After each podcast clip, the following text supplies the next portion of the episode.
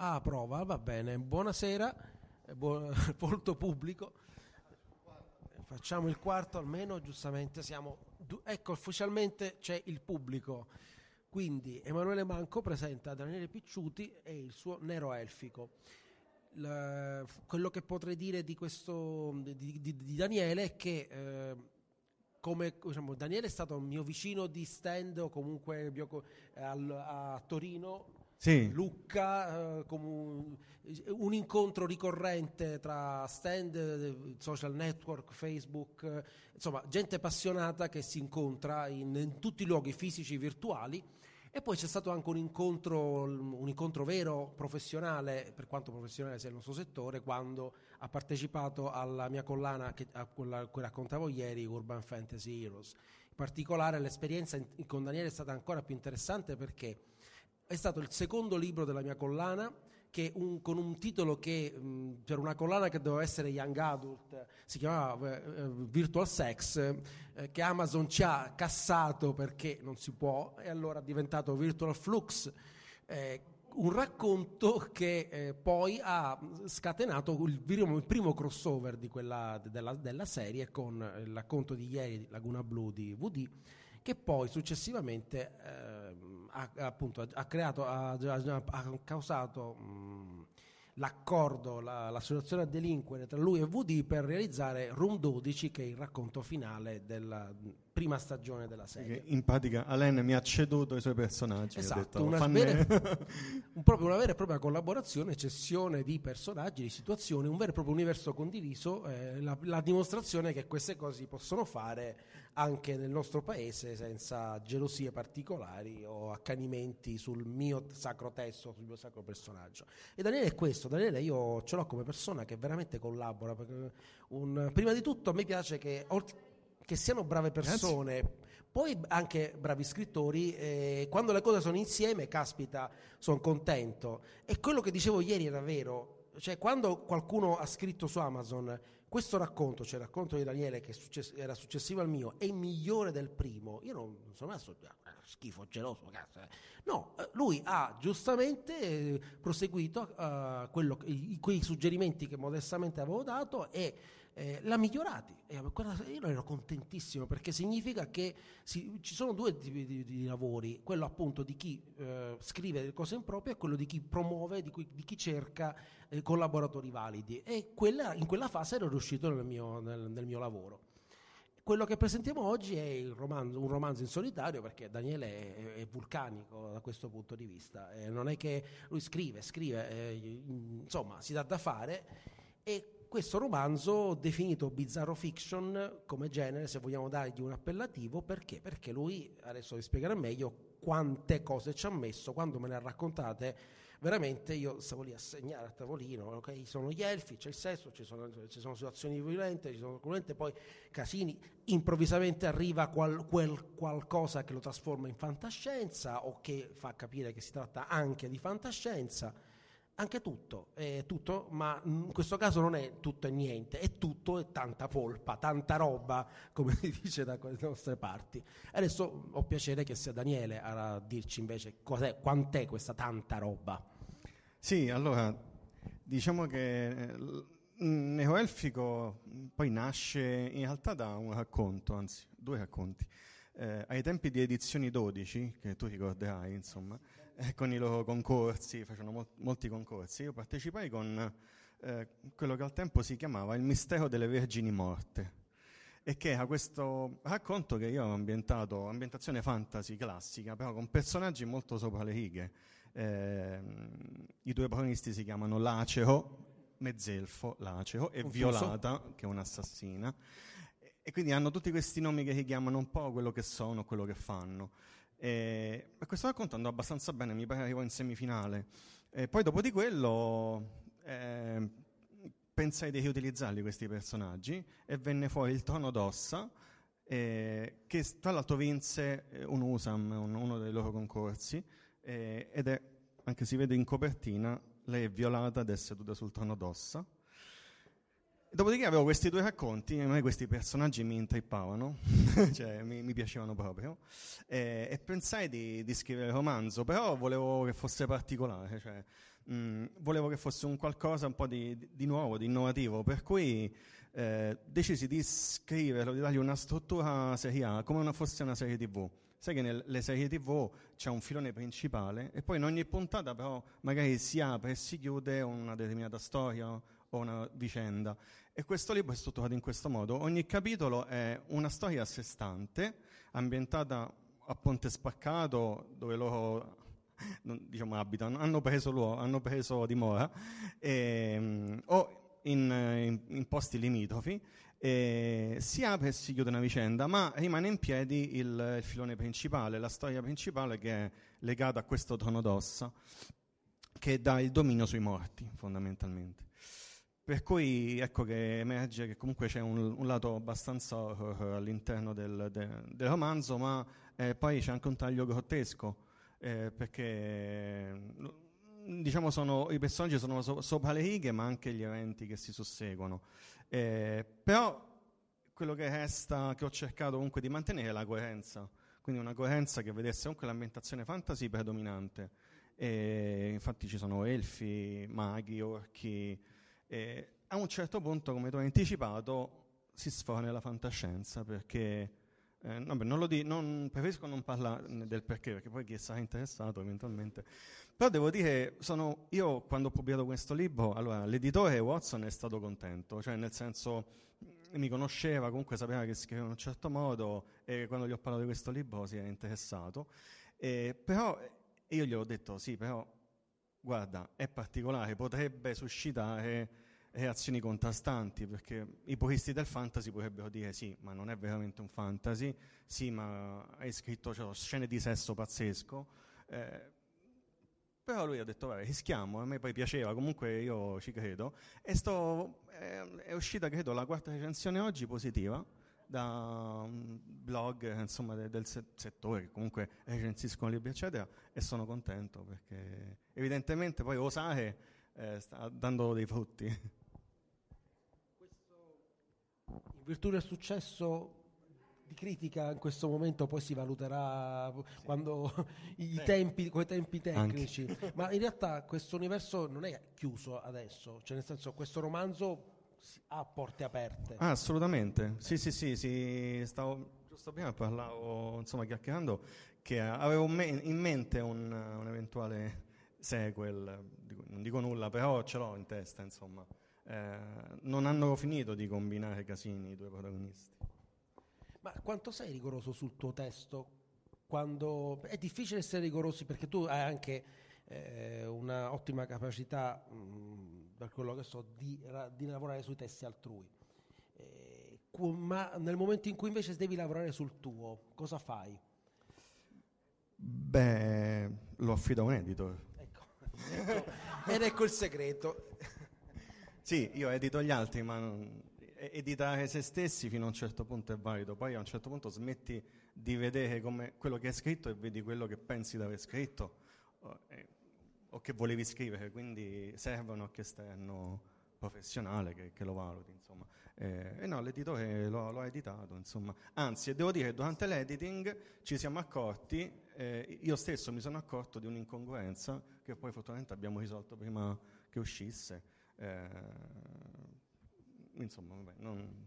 Beh, appunto, nell'esperienza che ho avuto io quando sono stato suo editor posso dire che appunto Mm, sono stato fortunato con questa collana, ma sin dall'inizio a trovare persone che capiscono che non si lavora insieme per valorizzare il testo, che nessuno vuole minacciare l'integrità del sacro testo, che il testo non è sacro testo, ma è un testo su cui si sta lavorando, perché insomma siamo professionisti alla fine o, o ci proviamo ad esserlo. So che tu volevi leggere un brano, l'avevi scelto? Sì, in realtà io non ho scelto un brano, volevo chiedere al pubblico pubblico di, di, di darmi il numero di pagina. 17? Vediamo che c'è a pagina 17. Ah, è l'inizio di un capitolo. Guado, è un nome, Guado osservò l'immagine della sua faccia, un trofeo di buchi e cartilagine lacera, odiato residuo di anni e anni di combattimenti e risse d'osteria. Una goccia di sudore si sporse dalla punta del suo naso, adunco come il becco di un avvoltoio, e si lanciò nell'acqua. La sua figura tremolò, distorcendosi nella lieve increspatura liquida. Congiunse le mani a coppa e tirò su dell'acqua, abbeverandosi come un animale. Lungo sguardo, il suo cavallo, nitrì contrariato, per poi tornare a dissetarsi nel fiume. Dannato sapientone, protestò Guado, tirandosi in piedi come un vecchio incancrenito. La schiena e le chiappe gli dolevano, erano giorni che galoppava attraverso le terre selvagge e proprio non vedeva l'ora di buttarsi in un letto. Lungo sguardo gli riservò la sua proverbiale occhiata. Pareva dirgli: Hai voluto la sella? Massaggiati il culo. Guado si avvicinò alla bestia ed estrasse una borraccia da una tasca del pesante arcione. Poi tornò a chinarsi per riempirla. Era partito dal suo rifugio tra i boschi con l'intento di mettere più distanza possibile tra lui e le gemelle Coro. Quelle due pazze erano state assoldate da qualche vicino invidioso che voleva de- vederlo morto per rubargli quel fazzoletto di terra in cui si era ritirato a vita tranquilla. Ma l'esistenza, per uno della sua risma, non poteva mai dirsi tranquilla. Aveva un passato di rapine, violenze e omicidi alle spalle, un trascorso di alleanze pericolose con goblin e tribù barbare e debiti, una montagna di debiti da saldare. E vabbè, insomma, poi e questo si intitolava Ah ah ah, sceriffo cercasi, perché Ponte Spaccato, questo villaggio, ha appena perso il suo sceriffo e, e viene indetto un torneo tra chi vuole, insomma, tra, tra persone che desiderano prendere il suo posto. Ora arriva il momento, il momento, uno il classico momento, il progetto futuro. Tu in realtà non hai progetti futuri, sei sempre in, proge- in progettazione scrittura di qualcosa, mi pare di capire. Perché Sì. non riesco mai a fermarti in un momento di stasi. Almeno questa è l'immagine che ho di te. Allora, io in realtà ho una serie di cose nel cassetto, cioè avevo una serie di cose nel cassetto, che, che era pieno, e piano piano le sto posizionando, cioè nel senso, insomma, sto trovando pubblicazioni ehm, e ho un eh, fantasy per ragazzi di cui ho già un contratto con Plesio Editore, uscirà in autunno, credo. E sto per firmare un contratto per un thriller eh, con un altro editore, adesso non- non lo dico perché non l'ho ancora firmato, però me l'hanno mandato, quindi aspetterò che arrivi. E credo che forse nel 2017, suppongo. E sto scrivendo un romanzo, un, un horror eh, che chiamo, lo chiamo amorevolmente il mio apocalittico Angeli Zombie, Ehm, che però sono circa metà, un po' superato la metà, ma vado molto lento perché lavoro con Neopress, con la casa editrice, e mi porta via il 90% del tempo libero. Tu ti cimenti quasi con tutto, ma qualcosa con cui invece mai non ti cimenteresti? Mm, non pongo limiti. Cioè, mm, nel senso che mm, eh, un- cose che difficilmente scrivo è il, una- è il mainstream. Letteratura mainstream, eh, cioè diciamo il, anche temi di attualità, il sociale, sono comunque cose che richiedono un impegno di un certo tipo. Io preferisco sempre andare verso lo, lo svago, cioè quindi sul fantastico, su co- con cose che comunque si distanziano un po' dalla realtà, perché è già abbastanza, già di logora questa realtà, no? Però non è detto, perché comunque ho, ho scritto un paio di racconti mainstream eh, che hanno avuto, uno è stato selezionato anche un, eh, per la stampa di un libretto, di un- una cosa di qualche tempo fa, un'iniziativa europea, non mi ricordo neanche come, come si chiamava. Eh, però sì, diciamo non, ehm, non mi attira moltissimo, ecco. Però insomma non, non dico di no. Domande? Abbiamo una decina di minuti. Ancora una decina di minuti. Volete un altro brano? Un'altra No. pagina?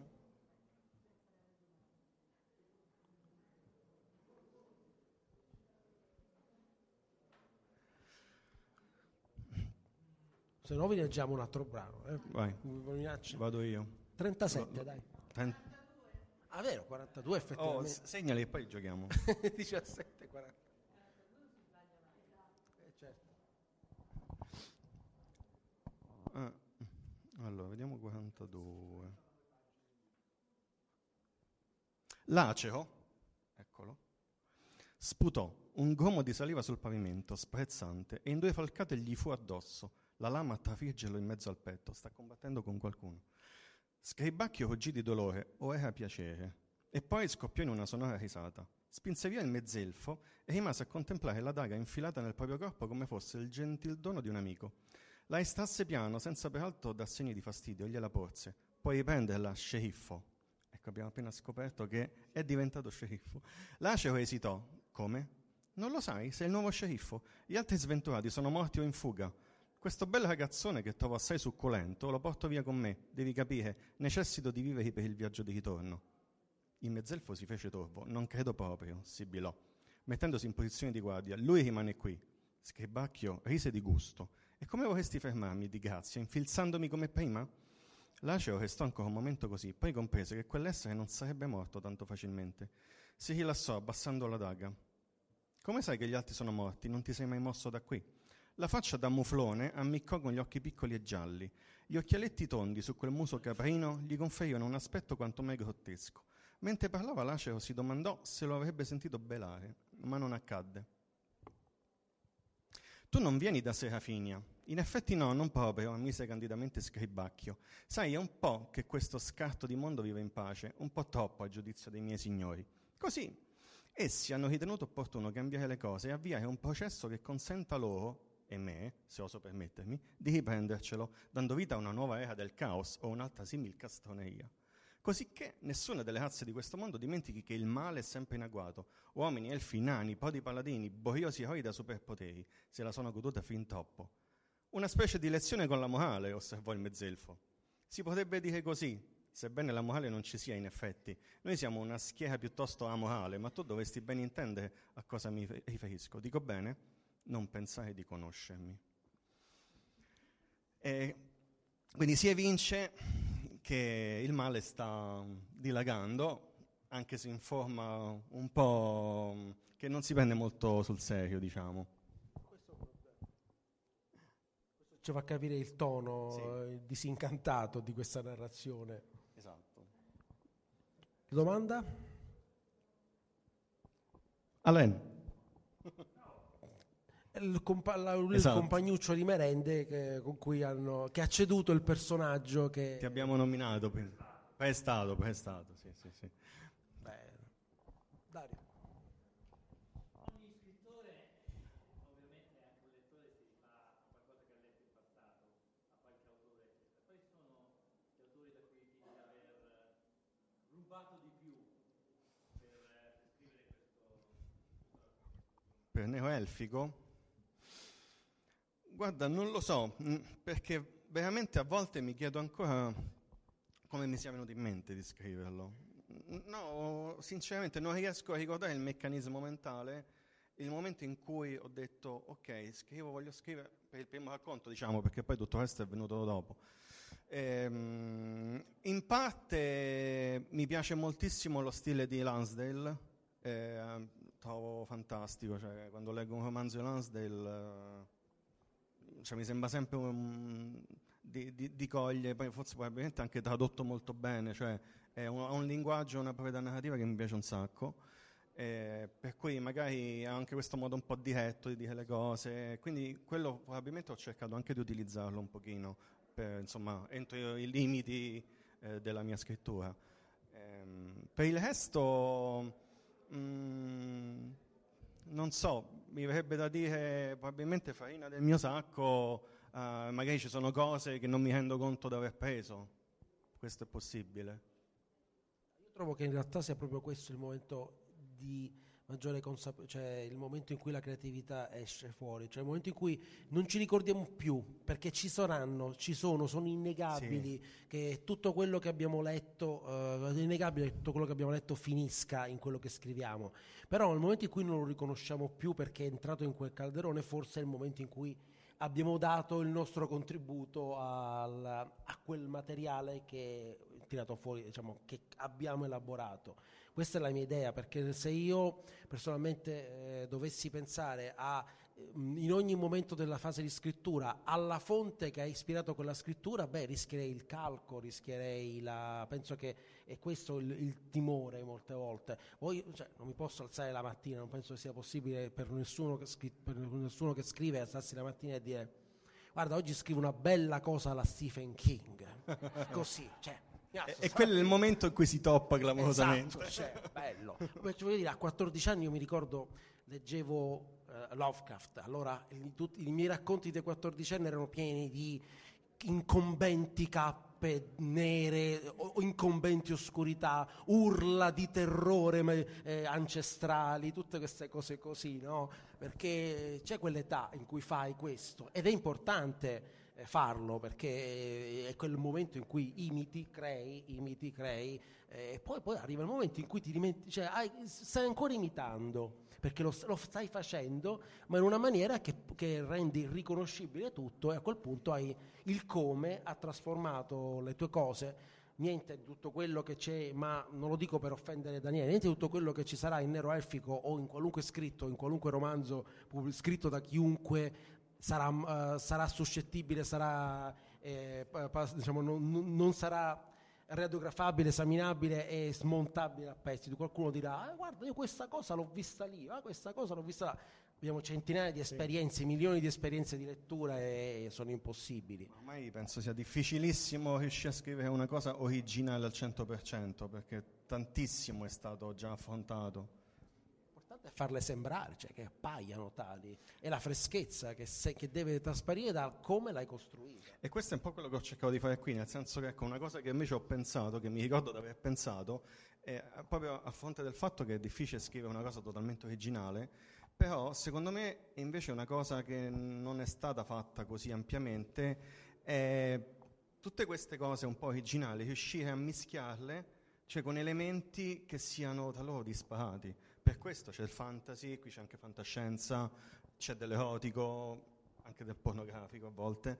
Eh, mh, mm, diciamo che sono tutti elementi che fanno di questo libro, secondo me, una cosa nuova, messi così insieme in questa ambientazione. Beh, mm, c'è un problema, queste sono visioni che chiaramente piccoli editori possono seguire, eh, ti possono seguire in, queste, in questi progetti, in, una, in sì. un'esplorazione del genere. Sì perché siamo là, al momento in cui qualcosa del genere, qual, solo, solo che c'è scritto elfo, allora un, un editor di Mondadori si crea delle, aspe- per dire, si crea delle aspettative, si aspetta di metterlo in collana ragazzi e magari poi...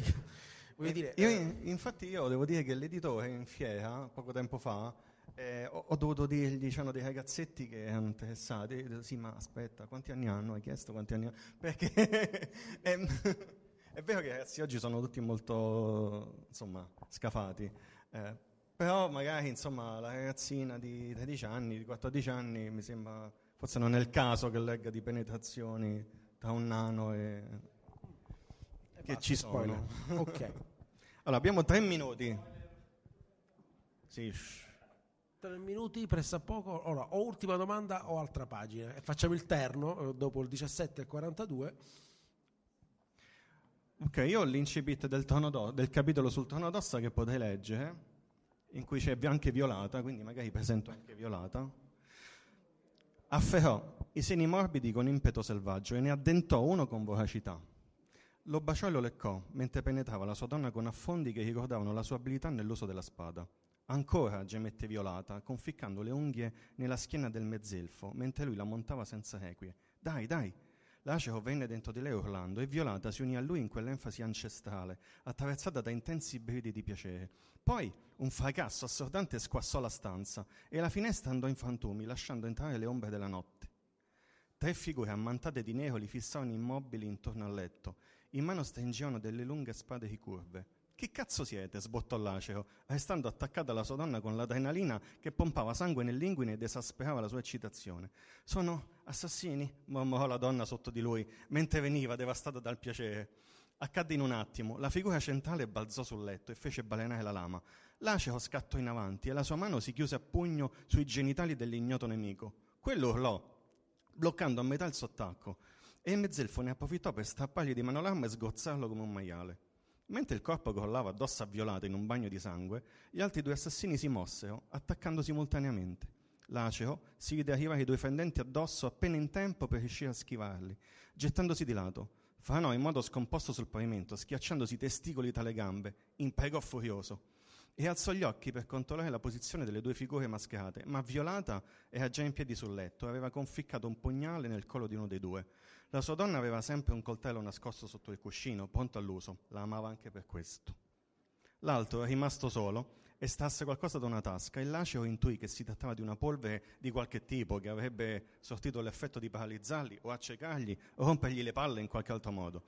Sollevò la spada e la scagliò contro l'uomo in nero. L'impugnatura centrò il tizio in piena faccia e quello inciampò fra le lenzuola, perse l'equilibrio e ruzzolò a terra gemendo. Violata fu su di lui in un attimo. Gli camminò sopra ondeggiando le sue nudità al pallore della luna, che, giallastra, pareva spennellata nel cielo dalla mano sadica di un pittore pazzo, e gli si inginocchiò sopra, chiudendogli la testa tra le cosce. Laceo conosceva bene quella mossa, e annusando l'aria si inebriò dell'odore dolciastro della sua femmina. Chi sei? inghiò lei, puntando la lama nell'incavo dell'occhio del tizio, nell'unica fascia scoperta tra le bende scure che lo mascheravano. Signori, Daniele Picciuti, grazie. Nero elfico. Se volete, è disponibile al nostro stand qua fuori. Eh, esatto.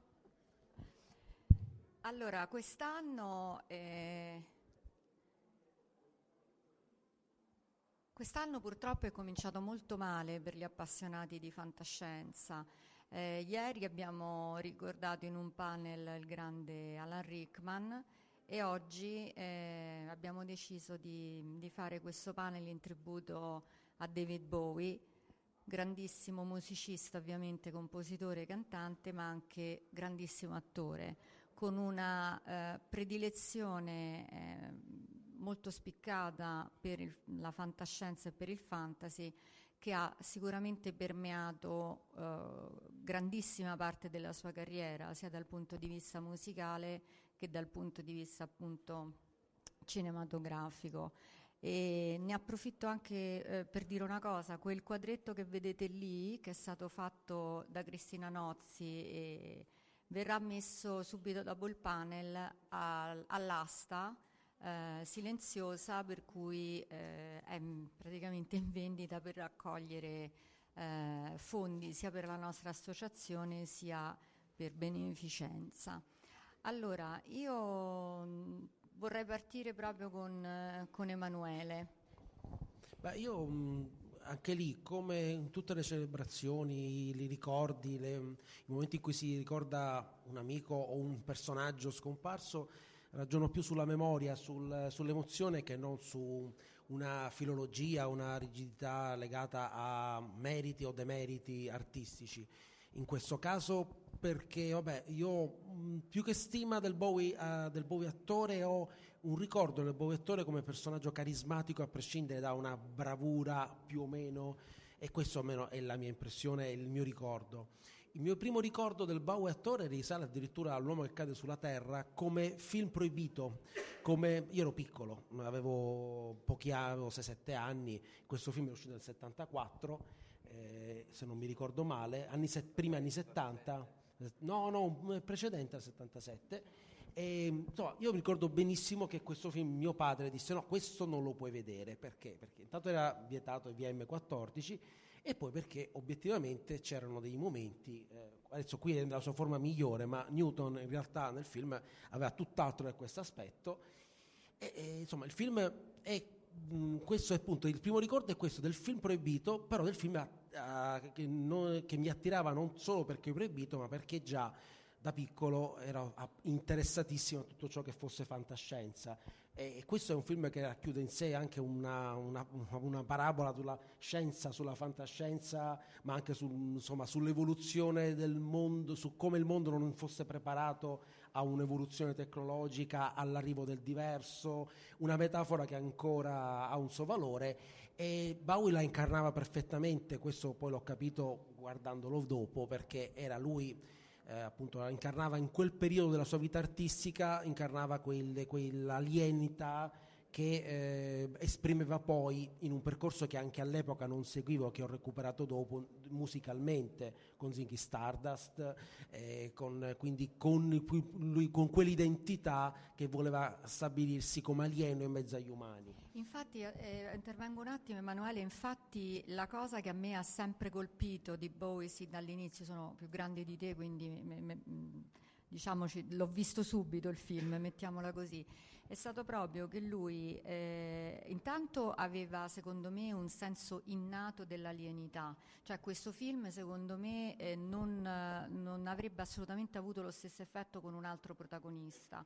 Inoltre lui arriva al cinema secondo me dotato di un talento straordinario che in un certo senso aveva già sviluppato eh, dal, dura, dal, punto di vista musicale durante i concerti, cioè lui eh, durante i concerti era come se, l'ha dichiarato anche in numerose interviste, era come se interpretasse, non si limitava semplicemente a suonare e a cantare per il pubblico, lui interpretava vari personaggi, tant'è vero che c'erano anche tanti cambi di costumi, costumi tra l'altro futuristici anche per l'epoca, durante i suoi concerti, eccetera. Quindi in un certo senso lui, essendo già attore per quanto riguardava la carriera musicale, in fin dei conti è stato quasi uno sbocco naturale finire poi nel cinema, secondo me era quello in realtà poi quando recuperandolo dopo, cioè i suoi concerti erano effettivamente una narrazione che aveva anche del cinematografico in, in, all'epoca. Rimpiango sinceramente eh, di non aver mai visto un Bowie dal vivo, un concerto di Bowie dal vivo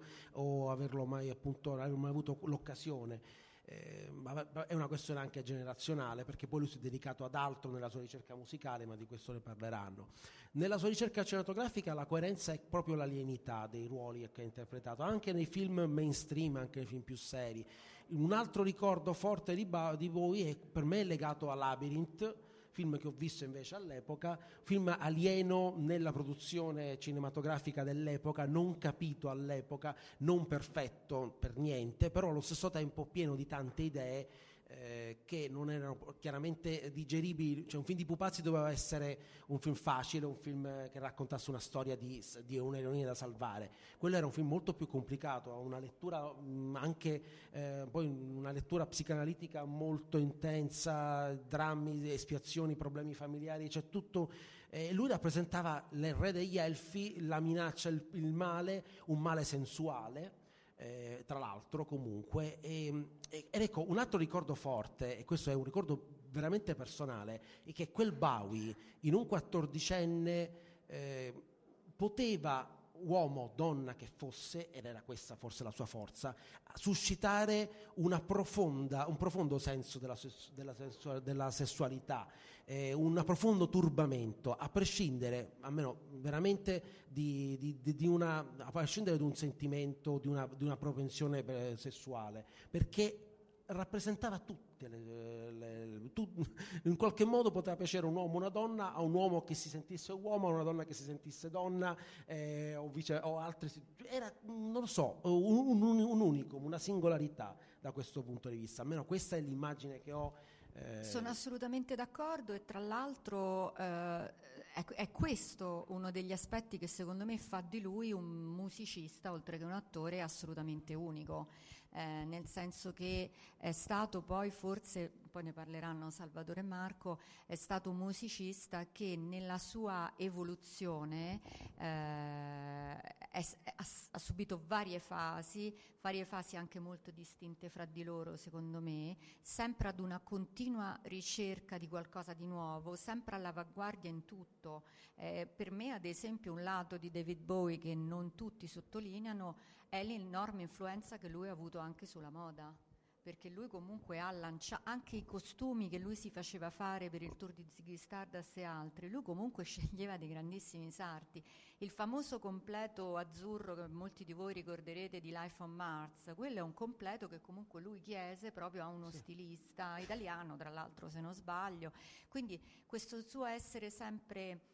Eh, sempre all'avanguardia in un certo senso e, eh, però sempre molto personale uh-huh. sua, no, nel suo essere nuovo. Sì. Poi, sempre per, continuando il percorso alieno, The Hunger, o chiamato in Italia Miriam si sveglia a mezzanotte, in quel film secondo me non è stato sfruttato al meglio delle sue potenzialità, però eh, anche lì non si, non si, riesce, nonostante il film non sia perfetto, a immaginare un altro, un altro volto secondo me l'icona del film anni 80 eh, che eh, meglio lo rappresenta però non è un film fantastico è Furio eh, ovvero Merry Christmas Mr. Lawrence, altro film in cui eh, ci sono, mh, si discute appunto eh, di, diciamo, drammaticamente della, della, sessualità, della confusione sessuale e della, della, del vivere la propria alienità sessuale. Eh, un altro film che non potevo vedere anche lì, vietato ai 18 addirittura negli anni 80, io non l'avevo ancora, eh, e però recuperato successivamente. Lì il suo, il suo, contributo è invece sicuramente immancabile assieme all'altro protagonista giapponese, Kitano, mi pare fosse infatti, che Kitano. Poi eh, il percorso cinematografico che mi interessa con, con, evidenziare è anche nelle, nei suoi cameo eh, che so, tutto in una notte, faceva un mafioso in tutto in una notte, oppure Nicola Tesla in The Prestige. Quello è un capolavoro, ecco, secondo me. Anche lì non riesce a immaginare un altro volto per Nic- quel Nicola Tesla, un personaggio mitizzato, in realtà un grandissimo scienziato, di cui poi si è costruita una mitologia, è anche difficile pensare per come l'ha caratterizzato, per come è riuscito a entrare in quel personaggio eh, una, una, versione migliore, perché anche lì eh, l'alieno, il diverso, il, il, pensatore libero da fuori da ogni schema, eh, quel, quella parte da, non, non, da protagonista ma da, ma da, eh, da, ruolo di figura di spicco, di mentore dei, degli altri personaggi, beh, anche quello forse è il momento migliore, il momento massimo, è l'ultimo momento in cui ho un ricordo buono di Bowie eh, attore, perché poi francamente dopo credo che dal punto di vista cinematografico forse si siano rarefatte o non le ricordo significative. Sì, ehm, poi sic- i ricordi sicur- sono personali, magari qualcun altro ha un ricordo migliore. Ah, vabbè, ecco, quello veramente sì, me lo ricordo adesso, certo, quello è il un altro momento, più che altro l'autoironia con la quale si è conclusa forse la sua carriera cinematografica, il gioco su se stesso, ecco, perché poi, poi ah, sicuramente concludo con un, veramente un altro ricordo personalissimo, un fumetto in questo caso che non c'entra forse niente con Bowie, però il fumetto della Doom Patrol con una storia, un arco narrativo completamente pazzo. La Doom Patrol sono dei personaggi della DC Comics che sono degli outsider totali, eh, viv- che vivono fuori da loro, da, dagli schemi, osteggiati perché anche lì i loro poteri, superpoteri, sono fonte di grossi guai. Uno, del, uno degli archi narrativi più belli, scritto da Grant Morrison, ha un episodio che si chiama Scary Monsters io non sono mai riuscito a leggere quell'episodio senza sentirmi tu, il, il, marte, la percussione martellante di Scary Monsters nel cervello. Eh, io am, amo molto leggere cinema, cioè leggere fumetti e libri immaginando la colonna sonora. Beh, eh, in realtà lì lì c'è un'ispirazione diretta e si capisce a, appunto allo Scary Monsters musicale e lì ci fa capire come dalla musica le influenze siano uh, state notevoli e magari adesso qualcun altro scoprirà che ci sono altre influenze.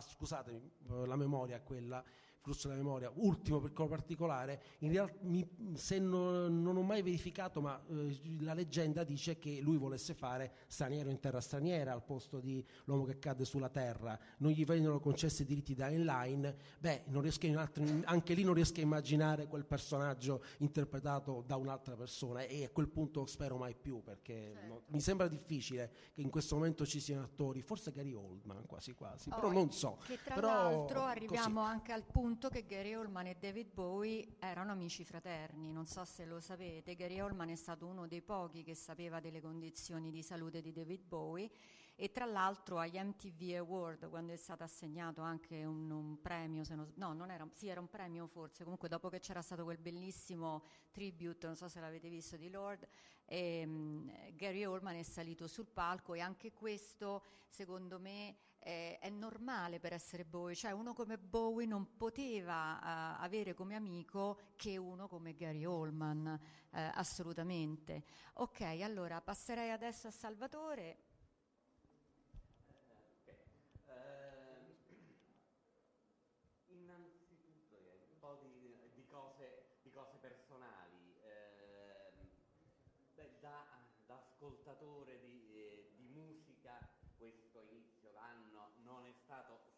solo se facciamo l'elenco delle perdite al confine fra fantascienza e musica ce ne sono, ce ne sono altri due. eh, il più recente ovviamente Keith Emerson, no, eh, Emerson Lake and Palmer, che almeno in uno dei eh, loro primi dischi, Tarkus, era decisamente era venuto a, a incontrare la fantascienza. Dall'altra parte del, eh, dell'oceano, naturalmente, Paul Kantner dei Jefferson Airplane, eh, Airplane e poi Jefferson Starship, che di fantascienza hanno fatto eh, per, tutto l'arco della loro carriera, anche quella successiva, più banalotta, più commerciale, era comunque dimenticabile, dimenticata. Eh, ma le, le loro grandi cose da- dal- dall'inizio degli anni, alla metà degli anni 60 fino a tutti gli anni 70, al di là dei gusti musicali, sono state ispirate alla fantascienza. Uno dei loro album, Jefferson, dei Jefferson Starship, è una space opera, Blood, Blood sostanzialmente, Blows Against the the Empire, una distopia terrestre, il- è il gruppo che organizza l'astronave per, per andare via dal, eh, dalla dittatura. Ehm, con omaggi, omaggi diretti, a volte espliciti, da eh, Heinlein, eh, Sturgeon, Wyndham. Que- Questa è una generazione eh, musicale che la fantascienza se la porta dentro. Esiste una le- leggenda metropolitana tutta italiana, per cui a un certo punto la fantascienza eh, prima era solo scritta e poi entra, entra negli altri generi. Eh, beh, eh, c'è sempre stata negli altri generi. In realtà l'Inghilterra ancora, eh, ancora più che da altre parti. Beh, Bowie, Basta vai. pensare a Rocky Horror Picture Show, tanto per dirne un'altra. Sì, no, no, il mio, eh, fi- filologicamente, il mio esempio è sempre John Bronner, scrittore eh, che inizia a scrivere negli anni 50, che in realtà all'inizio della, della sua attività è autore di canzoni, piuttosto nel, nel, nel giro folk, le cose più famose in Inghilterra, relativamente, siamo un po' prima del boom dell'industria musicale, ovviamente negli anni 50, però canzoni che fa per la Campaign for Nuclear Disarmament, che comunque in quel momento è una cosa che ha un grosso impatto, che vengono cantate da... cioè, una delle sue canzoni entra nel repertorio di Pete Seeger, che neg- negli anni 50 era la persona che un, un autore di canzoni folk faceva, uno dei suoi ro- romanzi, edizione 60, quello in italiano si chiama La scacchiera, in origine The Squares of the City, che è un verso di La- È un mondo musicale imbevuto di fantascienza. Eh, qualcuno ha- era uscito subito dopo la, la morte di Bowie, i suoi 100 libri preferiti, qualcosa del eh, 50, quello che era il numero. Cioè, quello che esplicitamente diceva di leggere erano quelle cose abbastanza standard, Orwell, Huxley, eh, Arancia Meccanica, ma certo senza- nelle sue canzoni c'è molto di più. L'unico omaggio forse diretto è The Man Who Sold the World, che è un ovvio strizzato, che almeno nel titolo, a- a- all'uomo che vendette la luna di, eh, di Heinlein. Però, però dall'inizio, beh, eh, sin dall'inizio, Space Oddity, canzone curiosissima perché eh, un giovane quello che ho sempre pensato io che era un giovane che si rivolge a giovani parla eh, una delle poche canzoni parlano di un uomo maturo. Mo- sta parlando alla moglie racconta sin dall'inizio storie un po' diverse. Eh, il Man Who Sold the World è probabilmente uno dei più trascurati dischi a più alto tasso di fantascienza che abbia mai fatto. Storie di, di distopie eh, o comunque di gente piena eh, di, uo- di persone di potere eh, che fanno cose che, che sfuggono al loro controllo. Eh, una addirittura, forse con un pochino di Lovecraftiano, di Superman, ambientato quando il mondo era tanto giovane e fino a questi super dei che muoiono. Eh, la passione, come diceva Emanuele Passione, per, per il diverso. Zig Stardust finisce male, però eh, la sua storia personale, però, eh, però anche la sua sconfitta eh, testimonia in quella canzone, in quel disco, in tutto quel disco, che valeva la pena di, eh, di andare, eh, di provare, di provare a divertirsi. Tra l'altro, Salvatore, scusa, Ziggy Stardust, da quello che ricordo io, uno dei primissimi concept album, perché per quell'epoca era uno dei... pre- prima c'era stato forse Sgt. Pepper, che non è poi tanto... Cioè, non è un concept album come, come Ziggy Stardust, però No, l'arco no, narrativo... ci siamo, ci L'arco siamo. narrativo con tutte le, le- le- le- cioè anche quella era senz'altro una novità per l'epoca. Cosa dei Pink Floyd, cioè, dico, era l'albori del concetto di concept album di narrazione musicale. Quello che faceva in realtà di particolare Bowie è che erano tutte canzoni. Di solito il grande concept, il, la- il formato del concept art è in mezzo c'è una grande cosa pseudo-sinfonica, una suite di grande respiro. Quelle di Bowie no, erano tutte canzoni. E tra l'altro Ziggy Stardust erano tutte canzoni che diciamo che una buona metà dell'album secondo me potevano essere tranquillamente i famosi single dell'epoca perché erano canzoni assolutamente straordinarie, insomma. Eh, da quel mo- nelle- nei momenti successivi sicuramente ci sono i dischi pensati invece per essere pieni di hit. Lì lascia, eh, no, dove nasce Life on Mars subito Anche dopo. Dori è pieno Anche di... Do- che anche Dori è costruita così. Ehm, eh, fra l'altro, ecco, magari poi lo lasceremo dopo. Le cose che ha ispirato Bowie, Life on Mars, Ashes to Ashes, che diventano, che diventano, ehm, che diventano serie. Negli anni, negli anni 2000 David Bowie è, è, un pezzo, è diventato un pezzo già di, di storia culturale del, eh, al di là di, un di quello che ha fatto, del, del singolo pezzo. Ehm, e poi il l'altro, beh, io David Bowie non- ovviamente, generazionalmente l'ho, con- l'ho incontrato verso eh, 76, 77, 78, cioè eh, Ziggy Stardust sono andato a cercarmelo, ma quello che sentivo era on l'uomo che cadde, Sulla l'uomo che terra. cadde sulla terra è Heroes. Eh, guardate quei dischi di Heroes, le- nelle storie non c'è niente di fantascientifico, ma nelle atmosfere musicali. L'atmosfera assolutamente eh, sì. Immaginare eh, Heroes, Mil- ehm, scusami, quello prima, Low, eh, Low, Heroes e Lodger, quelli che gli- i bravi storici della musica dicono la trilogia berlinese, in parte almeno lì registrata. È il tentativo di immaginare la, la musica del- del- di un futuro prossimo. E eh, di- io continuo a pensare, la, la canzone Heroes è, è ambientata in un momento in cui sta, no, sta per succedere la catastrofe. La can- no, ci baciamo eh, sotto il muro di Berlino mentre eh, sullo sfondo fischiano le, le, eh, le pallottole. In quel momento, e si ferma prima, si ferma in quel momento, nel momento in cui sta diven- potrebbe diventare fantascienza. Tra l'altro, Salvatore, intervengo un attimo. Una cosa che io non sapevo di Bowie e ho scoperto proprio recentemente traducendo prima di venire qui un documentario sui Kraftwerk.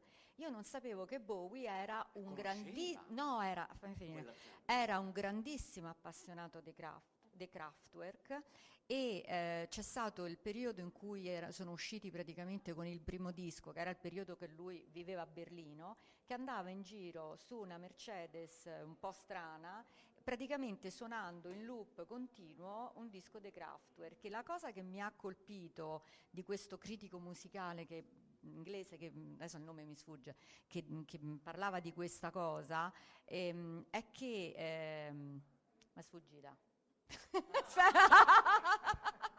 Aspetta, stavo dicendo Kraft. Ah sì, no, no, no, no, quello che dicevi tu prima, che ehm, eh, Bowie praticamente a quell'epoca era l'equivalente del Google Search di oggi. Cioè qualunque cosa, io trovo che sia una similitudine verissima, nel senso qualunque cosa Bowie diceva di amare all'epoca o, o di- che gli piaceva eccetera eccetera, di colpo diventi- diventava di moda, quindi anche la lungimiranza di capire quello che sarebbero potuti diventare i Kraftwerk in fin dei co- quindi ovviamente musica el- elettronica, al di là anche della musica elettronica, attualmente in mostra praticamente permanente nei, nei più grandi musei di, di, di, di New York, la, la, la, mostra all'interno della Tate Modern a Londra, quindi il fatto anche di essere sempre avanti e di capire e di spingere eh, le cose che poi eh, sarebbero state il futuro anche della musica. Questo. Ok, eh, so, mm, l'unica cosa che mi veniva da, da, aggiungere pensando anche al film The Hunger e quanto anche fi- eh, come, come, comincia non si sveglia a mezzanotte con ehm, il cantante di Bauhaus, che canta Bella Lugosi Step. La capacità di produrre, di produrre per una, almeno una generazione dell'imitazione di se stesso. Uh, da appunto da Peter Murphy dei Bauhaus a Ryuichi Sakamoto che fa la colonna sonora di, di Furio. Almeno fisicamente sono tutte persone che devono eh? David Silvian. È identico praticamente particolare in quel film Silvian ha una, un'interpretazione vocale che molti pensano che la canzone finale sia interpretata da David Bowie, perché lui è il protagonista del film, c'è la canzone alla fine con questa voce che se uno non sa che è David Silvian pensa è David Bowie che canta, e invece è lui che si mimetizza in, lui fino a assomigliargli in questa maniera. Eh, proseguo, beh, dunque tocca a me. Ecco, io volevo cominciare con un, un, un, un mio ricordo personale che è il primo, il primo, contatto che ho avuto con David Bowie, che in realtà eh, David Bowie l'ho cominciato a conoscere abbastanza tardi, ma eh, l'ho visto dal vivo proprio in quello che lui considera il suo periodo, periodo peggiore, cioè il, il, Glass Spider Tour. Glass Spider Tour lui eh, viene dal disco Never Let Me Down, che lui ha definito il suo nadir. Secondo me Sonata in realtà è un po' prima, il disco Tonight. Secondo me in Never Let Me Down sta già, com- in, uh, Me Down sta già cominciando a risalire. Comunque non so se abbiamo la foto del, del Gas Spider Tour. E, sì. Ah ok, allora metti la, se puoi mettere allora la canzone Glass Spider. Eh sì, e questa è la, volta, è la volta che lo vidi io infatti. E mh, mm, questo brano mi ha colpito molto perché in questo disco assolutamente, assolutamente... Eh, pop e pop rock, c'è questo pezzo che è un racconto fantastico, eh, né più né meno, che volevo far sentire, anche perché è un pezzo non troppo conosciuto.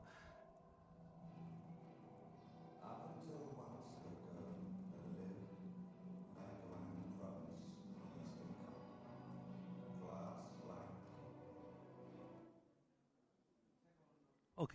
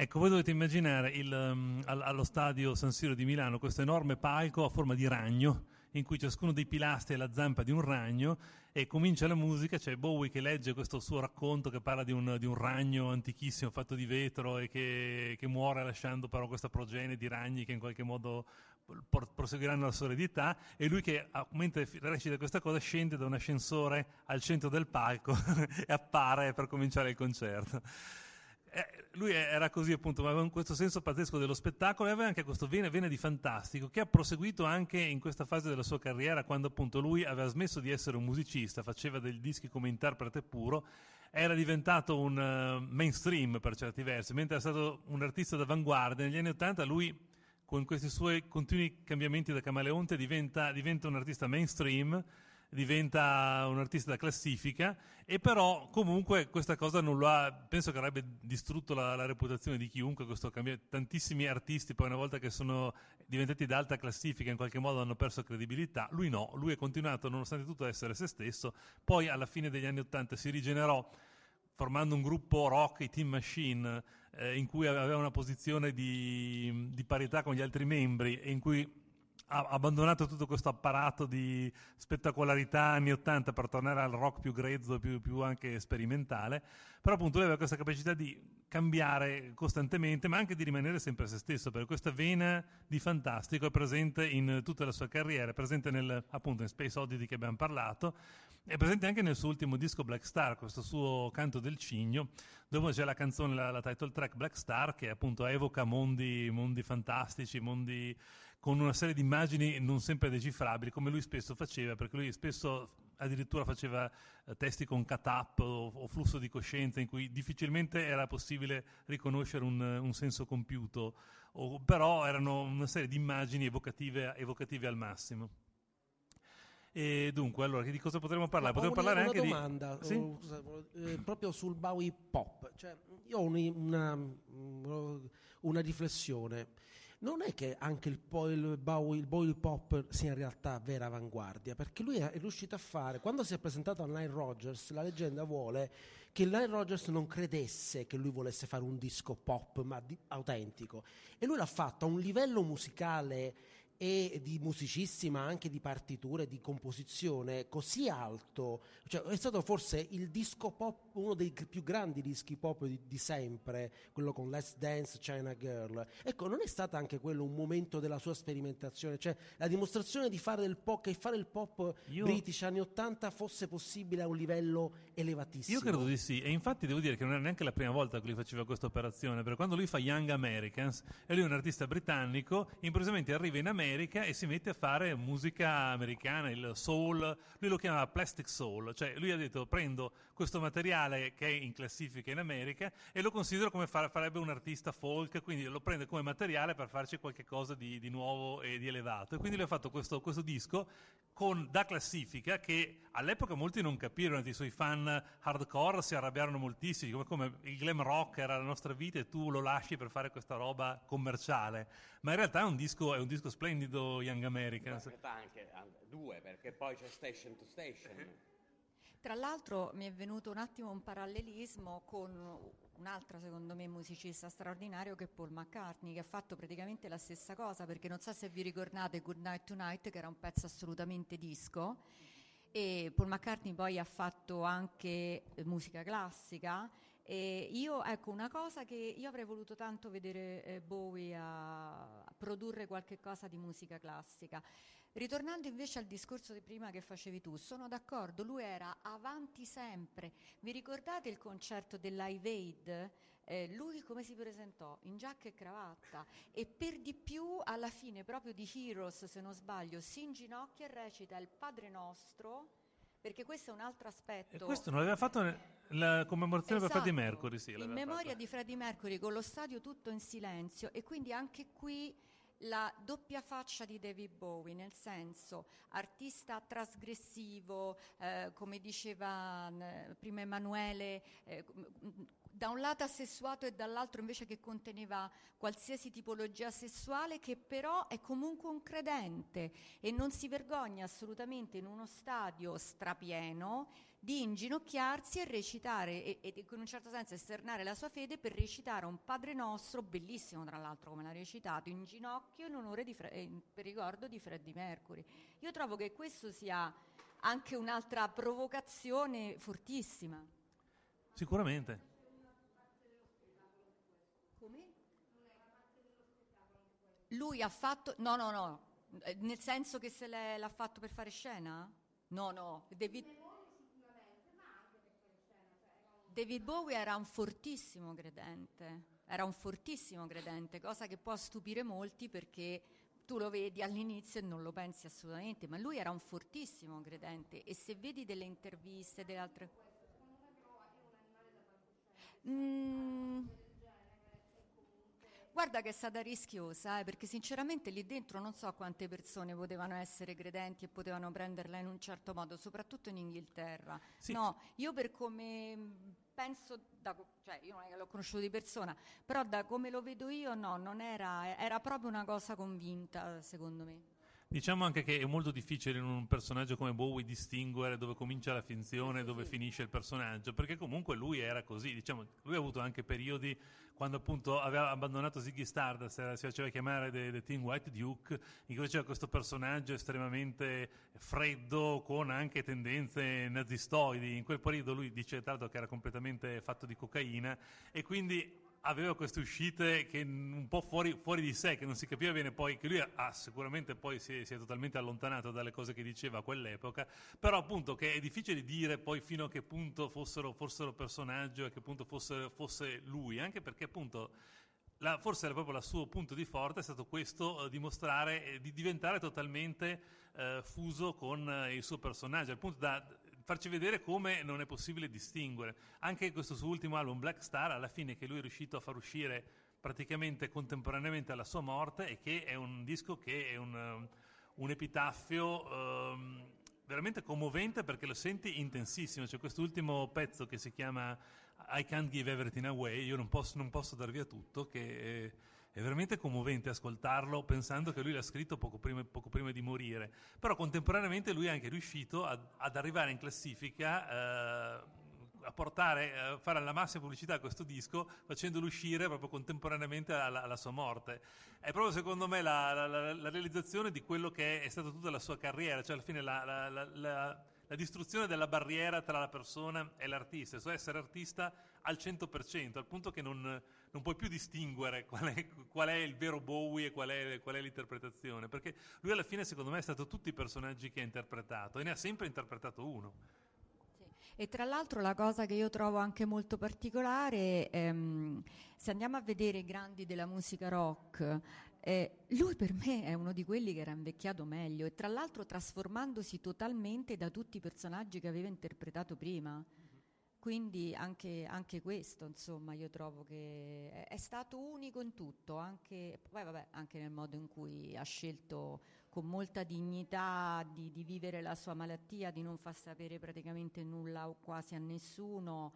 Eh, insomma, secondo me è una gran persona anche in questo. Poi c'era questo suo fatto di mettersi sempre in discussione che ehm, è visto molto ironicamente anche all'interno della sua discografia. Per esempio abbiamo visto Space Oddity, sappiamo però che appunto nel 1980 o 79, non ricordo, esce eh, come si chiama Scary Monsters and Super Creeps, c'è la canzone Ashes to Ashes che prende in giro questa cosa e dice ma tutti lo sappiamo tutti che Major Tom era un drogato e e che lì fa pensare che la- questo viaggio spaziale fosse in realtà un viaggio dovuto alla droga.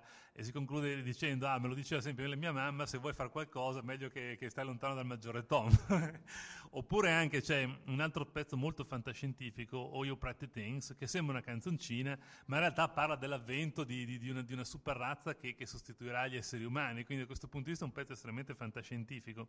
E in uno dei suoi ultimi dischi mi pare che fosse ehm, Heathen c'è questo pezzo intitolato The Pretty Things Are Going to Hell dove anche queste, queste pretty things che questi esseri meravigliosi che sostitu- sostituivano l'umanità a quanto pare sono anche loro andati a remengo insomma. Quindi tutto si sostituisce sempre non c'è mai qualcosa di definitivo.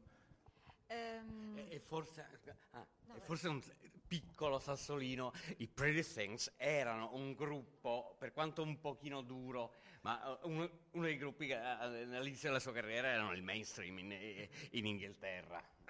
Eh, dunque, volevo dire anch'io un attimo un paio di ricordi personali. Eh, dunque, la, la prima, il primo è che eh, una delle mie canzoni preferite in assoluto di David Bowie è Five Years, che secondo me è, tra l'altro, potrebbe essere considerato una specie di short story di fantascienza, perché è una storia dall'inizio alla fine, cioè praticamente si sa che ormai abbiamo cinque anni che ci restano da vivere e lui in un testo veramente meraviglioso che io vi invito a leggere per chi non- magari non, non sa bene l'inglese con la tradu- tradi- traduzione, quello secondo me è veramente un piccolo racconto musicato in un certo senso.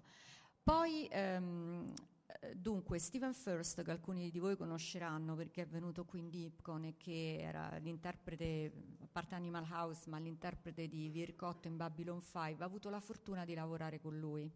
Per una piccola, per una produzione televisiva, in questo momento mi sfugge veramente per che cosa, comunque l'ha conosciuto negli Stati Uniti e logicamente insomma al momento che si è trovato di fronte dei Bowie si aspettava comunque ehm, non dico una, una superstar però un po' di timore anche lui ce l'aveva in un certo senso e ha, si è trovato di fronte, l'ha scritto su Facebook quando è morto appunto dei Bowie per ricordarlo, ha detto mi sono trovato di fronte un uomo assolutamente normale e straordinario nella sua normalità che ha cominciato a chiedermi di mia moglie, dei miei figli, si è presentato dicendo ciao io sono David e, e parlando del più e del meno, quindi anche questa mancanza totale di, di, di, di dire, di, boria che purtroppo tanti hanno. E poi il ricordo è che quando è morto David Bowie ero, ero, a Londra, per cui io l'ho saputo praticamente perché stavo dormendo, ovviamente il telegiornale l'ha, l'ha annunciato subito, mio marito è corso in camera e mi ha detto guarda che è morto David Bowie noi ogni tanto, molto spesso ci facciamo degli scherzi, però lui sa che su questo non poteva scherzare, quindi ho capito che era vera la cosa. E, e devo dire che in Inghilterra sono, l'impatto è stato ovviamente enorme, e, però sono usciti giornali dappertutto, eccetera. E la cosa che veramente mi ha fatto piacere è che in qualunque negozio, non soltanto musicale, eh, si entrava mh, almeno per un paio di giorni, perché io, lui è morto proprio al centro diciamo, della mia vacanza, tutti, tutti ininterrottamente trasmettevano musica di David Bowie, proprio come tributo. Poi il giorno dopo, no, il giorno stesso, io avevo prenotato l'IMAX per andare a vedere Guerre Stellari e eh, subito prima della proiezione eh, ci sono stati comunque alcuni 30 secondi mi sembra di silenzio per, per ricordarlo. Sempre in maniera molto discreta come ovviamente fanno gli inglesi, però l'impatto è stato assolutamente enorme, nonostante poi oltretutto lui ormai vivesse da anni, da anni a New York. Tra l'altro poi è venuto fuori che lui, eh, quando ha saputo di essere malato, eh, è tornato in incognito a Londra. È tornato in incognito a Londra per una vacanza con, la, con Iman, con la moglie e con eh, la, mi sembra che lui oltre che figlio che è regista ovviamente alla figlia, no? Con la figlia, è tornato con la figlia e praticamente è riuscito tranquillamente a camuffarsi, si sono di- divisi, eh, nel senso la moglie con la figlia hanno preso un biglietto per il London Eye e lui è andato per conto suo e lui è riuscito come un normale turista a rivedersi la sua Londra, è tornato eh, nel quartiere dove era nato e tutto quanto e, e, poi, ripeto, vi invito a vedere questo, questo ricordo di, di, Gary Oldman, che era un suo carissimo amico, che ha fatto durante gli MTV Award. Vogliamo vedere se c'è qualche domanda? Se qualcuno ha qualche domanda o vuole un ricordo personale, perché ci piace insomma ricordare queste persone così. Dina.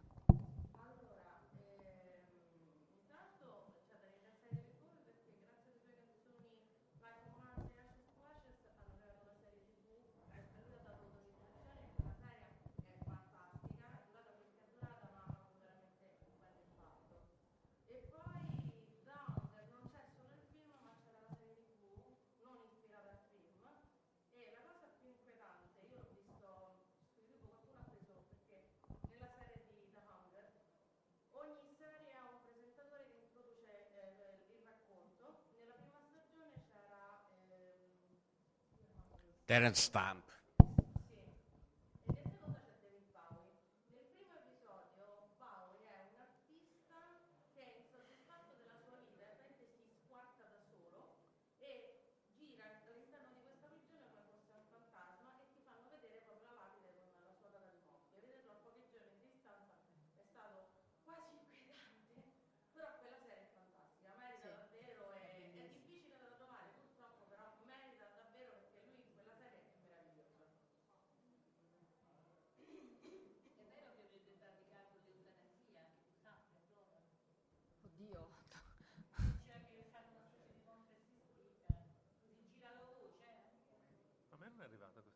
A me non è arrivata e ti posso dire che in Inghilterra non se ne è parlato assolutamente, cioè semplicemente lui era malato e la, la- la- la malattia è precipitata, mettiamola così, non se ne è proprio parlato, parlato assolutamente di, di questa cosa.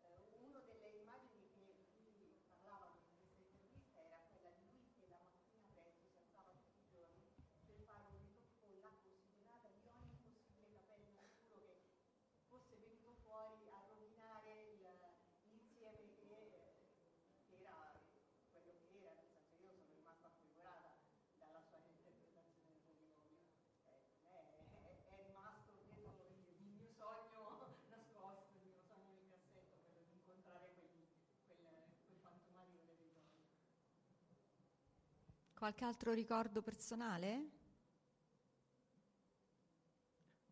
Concerti, da, ricordi di Bowie dal vivo, al di là del Grass Spider Tour, su cui non, non concordiamo, abbiamo ricordi diversi. Dina, Dina. cioè.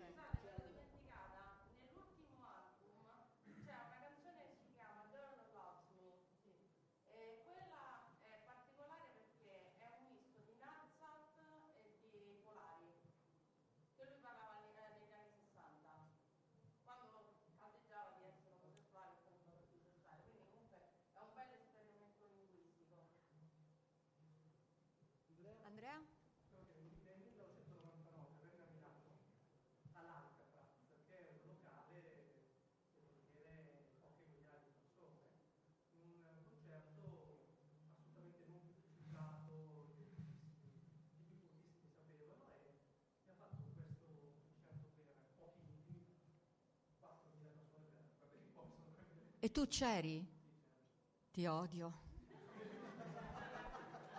Vabbè, scusa, dici qualcosa. Non ho capito, era un concerto annunciato o era un concerto segreto? Allora, io eh, non ricordo come fossi venuto a, a sapere della cosa, però cioè, non c'erano né, né manifesti né nulla, quindi era proprio una, una sorta di, di concerto, diciamo, non era segreto, però era non pubblicizzato, cioè non c'era stata nessuna pubblicità del- dell'evento. E una cosa così magnetica, quello che Guarda, mi hai fatto venire in mente l'unica cosa che si avvicina, però non è la stessa cosa, è quando a me capitò di vedere i Boomtown Rats in concerto, Bob Geldof per chi non eh, frequenta, eh, quando ancora non erano diventati grandissimi, però era, già, era l'anno in cui uscì a Don't Like Mondays. E, io mi trovai ad un concerto a Roma sul eh, Lungotevere, proprio sulle sponde del Tevere. Io ho contato il pubblico, eravamo 104 persone e, e- e Bob Geldof sul palco diede l'anima come se fossero state, non so, 100.000 per dire, però certo, David Bowie 4.000. Non ti, compre- non ti comprerò più un libro.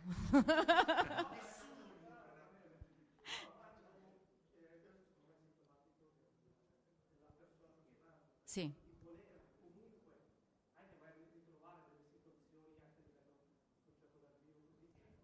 Ma infatti ultimamente su YouTube avevo visto, non mi ricordo dove, credo fosse l'Inghilterra, che lui aveva dato fino a mm, qualche anno fa, aveva fatto una specie di tour di concerti in spazi molto piccoli, e dove tra l'altro non soltanto cantava ma interagiva con il pubblico e cose del genere, quindi questo proprio a dimostrazione, come dicevo prima, di quel ri- mm, ricordo di Stephen First che eh, gli piaceva comunque il contatto se non era troppo eccessivo anzi, insomma, eh, era una persona assolutamente molto più normale di quello che si poteva credere vedendo soprattutto l'inizio della, della sua magari carriera, ecco.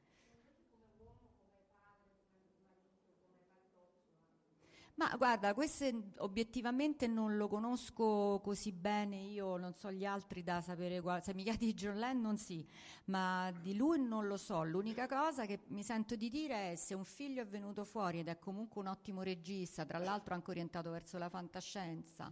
Diretto solo film di fantascienza, Duncan Jones, tra Moon, a, eh, sul Scode e adesso Warcraft, eh, fantasy, quindi in realtà è un regista orientato al genere, tra l'altro un regista che ha- è stato capace dopo Moon di, capa- di- di- diciamo, di catalizzare grossi capitali per, per una produzione che per produzioni veramente di spicco, veramente, cioè Warcraft sarà eh, l'evento do- probabilmente eh, per il cinema fantasy e il videoludico, però questa è una sensibilità che può, pro- probabilmente ereditata dal padre, si può ipotizzare ovviamente. E, e tra parentesi, Però una cosa appunto sul privato, appunto, che quello che mi risulta era la discrezione, cioè quanto forte il personaggio, ta- tanto pubblico appunto in tutte le espressioni musicali e artistiche, quanto appunto non Imam, la mod- ehm, nota top model che, che fine carriera eh, eh, diventa una persona normale che gestisce, cioè che eh, vive con la famiglia, lui stesso, il familiare non era insomma un, un- un uomo al centro dei paparazzi, al centro di- delle vicende, non si metteva perché ehm, non nascondiamolo, non nascondiamocelo, chi, sta, chi è paparazzato lo vu- vuole per la maggior parte delle volte esserlo e, e lui si proteggeva molto il privato da quello che so, quindi non, eh, per questo si sa poco perché era giusto così. Fortissima la dimensione artistica, eh, intimissima la dimensione assoluta privata fino alla fine. Comunque, da quello che si può dire dalla, dalla sfera pubblica, mi è sembrato che il figlio Duncan fosse molto legato al padre, almeno da quelle che sono state le sue espressioni pubbliche al momento della sua scomparsa. Tra l'altro, tanto di cappello al figlio che ha deciso di usare il suo nome vero e non sfruttare il nome del padre, il nome di scena, diciamo, del padre per farsi strada comunque nella- nella- nel cinema. Se non c'è nessun altro che... Matteo, volevi dire qualcosa o ti sei grattato il naso? No? Ok. Allora, scusate, siccome mancano 5 minuti, io vorrei, eh, se avete finito anche voi, eh, vorrei invece cogliere questa occasione per un altro ricordo molto più personale, ehm, cioè molti di voi, spero di farcela, scusate, molti di voi eh, si saranno chiesti perché in questa Dipcon non c'è stato un panel dedicato a Luisa Iori. Semplicemente perché non ce lo siamo sentito, perché sarebbe stata una sequela di... mm, ecco. E quindi colgo questa occasione per ricordare una carissima amica che è stata una delle prime persone che ho conosciuto qui a Roma nel mondo della fantascienza, che non c'è più. E vi dico la verità, io sarei stata molto molto contenta che quest'anno il premio come miglior fan andasse a lei. E il fatto che ieri ho saputo che non è entrata nemmeno nella cinquina mi ha dato un fastidio che non avete idea. E lo dico pubblicamente. Perché oltretutto Luisa Iori ha fatto parte della fantascienza italiana sin dall'inizio si è data anima e corpo alla fantascienza italiana sin dall'inizio nelle fanzine, poi come professionista con la Delos. Eh, io mi ricordo un meraviglioso matrimonio Klingon, fatto ovviamente tutto a spese proprie, eccetera.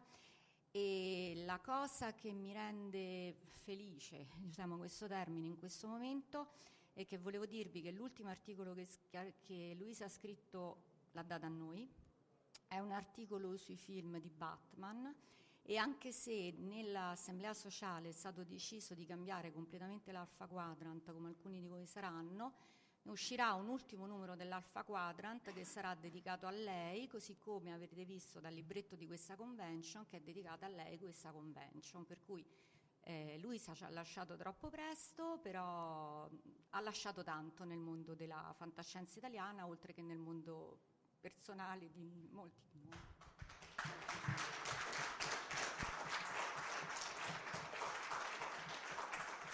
Ok, direi che se non c'è altro abbiamo finito.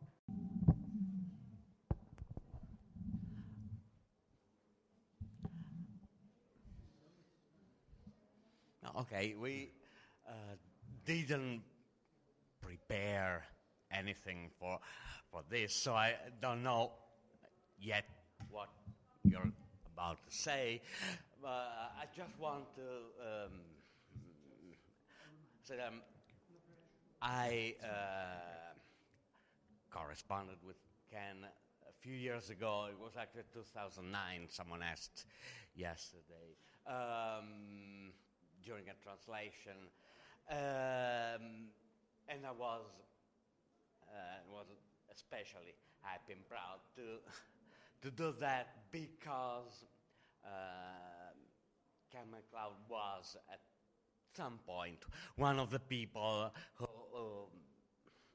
well, brought, really brought me back to science, to readings, the reading and writing and about uh, science fiction. Um, one of the, he is one of the people who made science fiction as it is now, and uh, that period in England well, must have been especially uh, exciting. I, uh, that's how I imagine it. But we, um, uh, we worked on a novella which is on sale somewhere called The Human Front, which is, among other things, a memory, I don't know, about growing up reading and writing science fiction. It's an, an alternate history.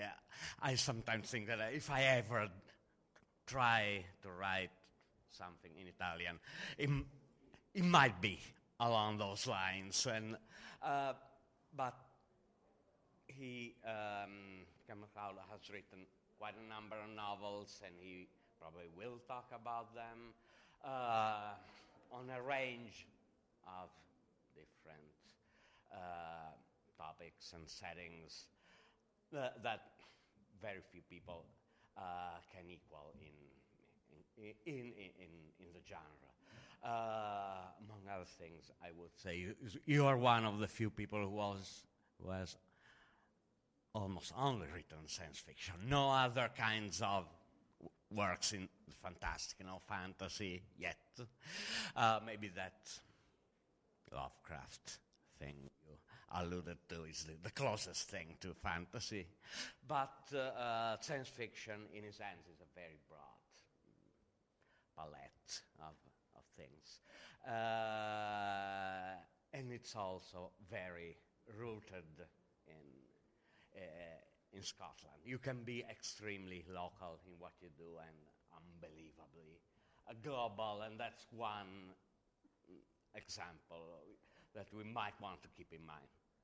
Those of us who write and who, who have to professionally to do with science fiction. Um, okay, I, I hope uh, you, you're going. You're, you announced a new series of novels. You know, uh, probably other directions are about to open in your stuff, in your work. So thank you and. Thank you very much. Thank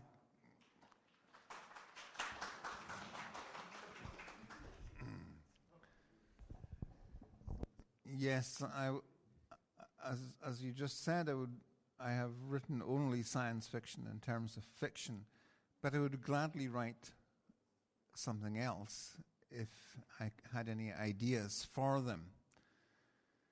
I was once bemoaning my um, parlous situation with regard to money to my friend Ian Banks, and he said to me sternly, Write a mainstream novel.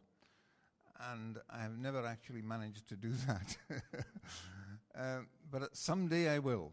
Someday I will, and will solve all my problems. However, I will. What I would like to talk about really is an answer to the question that science fiction writers are always asked, which is where do you get your ideas from?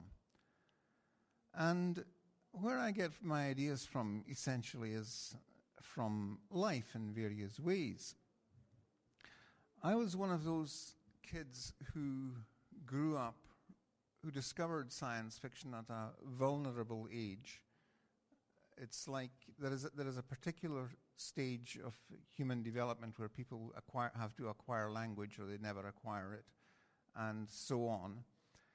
And I think there is a stage of human development, usually the early teens, where people become science fiction readers or don't. Um, as many taxi drivers have said to me after they asked me, Where do you get your ideas from? Or do you believe in all that then? Um, I've said, Oh, yes, I used to read a lot of that when I was younger.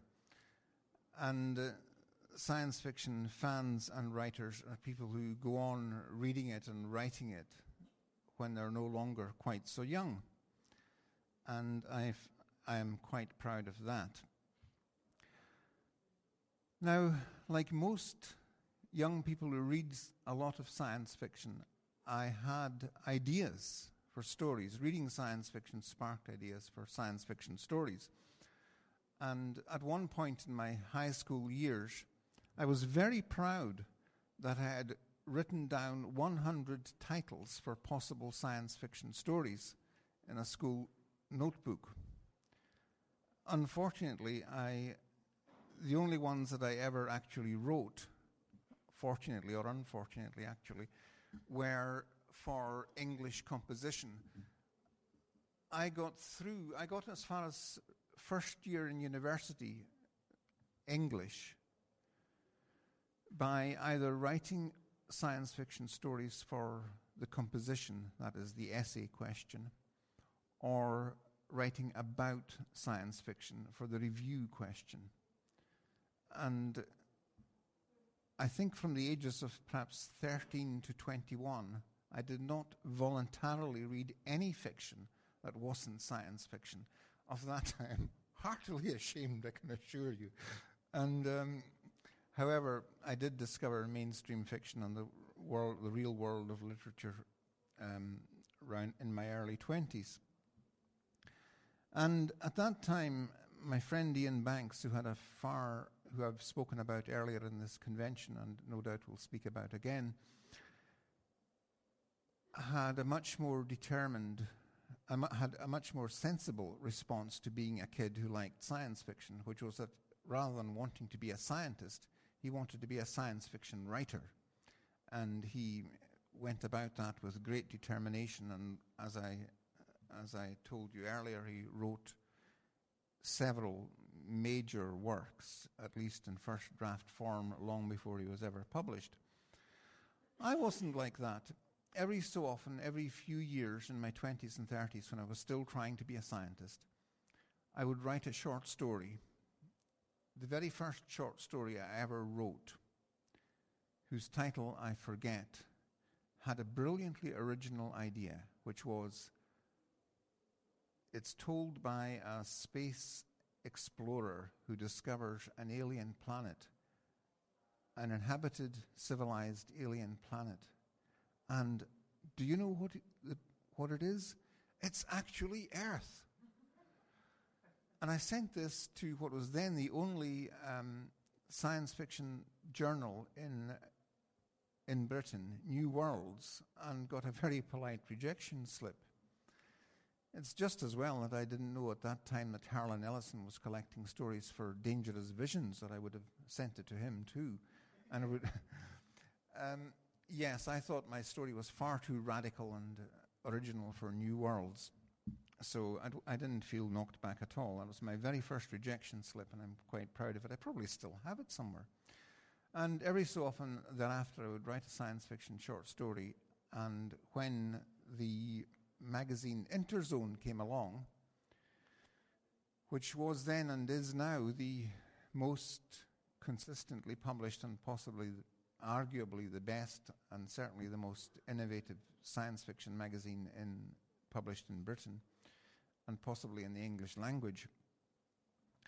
I sent the occasional story to them, and they sent me increasingly, um, I think, increasingly polite rejection letters, of which the last and politest was, Why don't you try submitting your stories to a local fanzine? And I submitted my latest short story, the one they had rejected, called, it was a, sto- a story called 1989. And the best thing about that story was the title. Because the story is set in the world of George Orwell's 1984, and the events of our world's 1989, the fall of the rule of the party, yes, happen in, in the 1984 world. And Winston Smith has survived, and he goes, survived his terrible fate, and goes off and murders O'Brien, the interrogator, torturer guy. So, as I said, the best thing about the story was the title. Anyway, I sent it to our local science fiction fanzine, New Dawn Fades, and they rejected it. So, af- after that, there was nothing for me to do but write a novel. Actually, I had already started a science fiction novel, and the genesis of that was that while Ian was writing, Ian Banks was writing his many um, science fiction novels and then at first mainstream novels, I kept telling him about all these novels I had ideas for that I would someday write. Just as when I was in, at school, I um, wrote down all these ideas for short stories. And to sort of recapitulate a bit, way back when Ian and I were in high school, we actually started a novel. I got this idea that he and I and a, a mutual friend called Stuart would write a novel together, a science fiction novel that started off in Greenock, the town where we grew up, a small industrial town on the west coast of Scotland, um, which is now a small post industrial town on the west coast of Scotland. And um, yeah, so we, we started this story which involved an alien invasion and flying saucers and God and all kinds of things. I think it was based on a, an attempt to um, turn to a kind of radical political agenda the ideas of Erich von Daniken, whom, of whom some of you may have heard, author of Chariots of the Gods.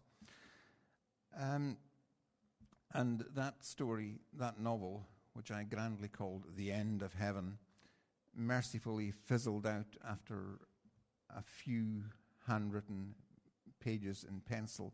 Neither Ian Stewart, Ian Banks, nor my our friend Stuart wanted anything more to do with it.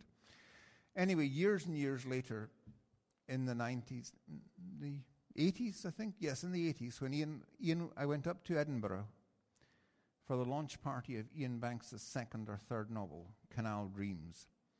And at that party, a young woman who was a friend of Ian's and who I'd just met sat down very solemnly beside me on a bed in the flat where the party was going on and said, Ken, Ian is getting really tired of hearing of all the novels you are going to write. so by that point, I had uh, sort of finished my failed attempt to become a real scientist by um, finally, after many, many years, completing a, a research degree. And by the time I completed it, I had my wife, Carol, and two children who are with me in the graduation photograph. And I had a job outside of science entirely as a computer programmer. So I, had, I felt I had paid my debt to society, and I started writing my first novel, The Star Fraction. And The Star Fraction came out of a kind of obsession of mine at the time, because I had been, uh, and still was, in some senses still am, a, a socialist, and I was fascinated and intrigued and increasingly uh, engaged in the fall of the Soviet Union and the Eastern European socialist states and the fragmentation of the left in the West. And the Star Fraction pulled together a lot of my science fictional ideas and tried to work through how um, that collapse might um, play out, if you like, in a more distant future, about the middle of the present century, which then seemed safely distant. Um, and I wrote that novel, I sent it to Ian's agent, a lady called Mick Cheetham. And she liked the ideas and the language and so on, but she couldn't make head or tail of the plot. So that summer, our family happened to be house sitting for a friend in London because by this time we had moved to Edinburgh. And I went and visited Mick Cheetham, and she took me out to lunch, and she tried to make me see what was wrong with the novel, the draft that I had sent her. And she said, If it was a film, what would you put on the poster? And I said, It's about a man who gets killed, but his gun goes on fighting. And she said, Great! Now, MacLeod, you go and write that novel. So, over that summer, I, I did. I rewrote it. And rewriting it, in those days, it was, I, had, I had one computer, a word processor, in fact, which Ian had outgrown, as it were, and kindly passed on to me.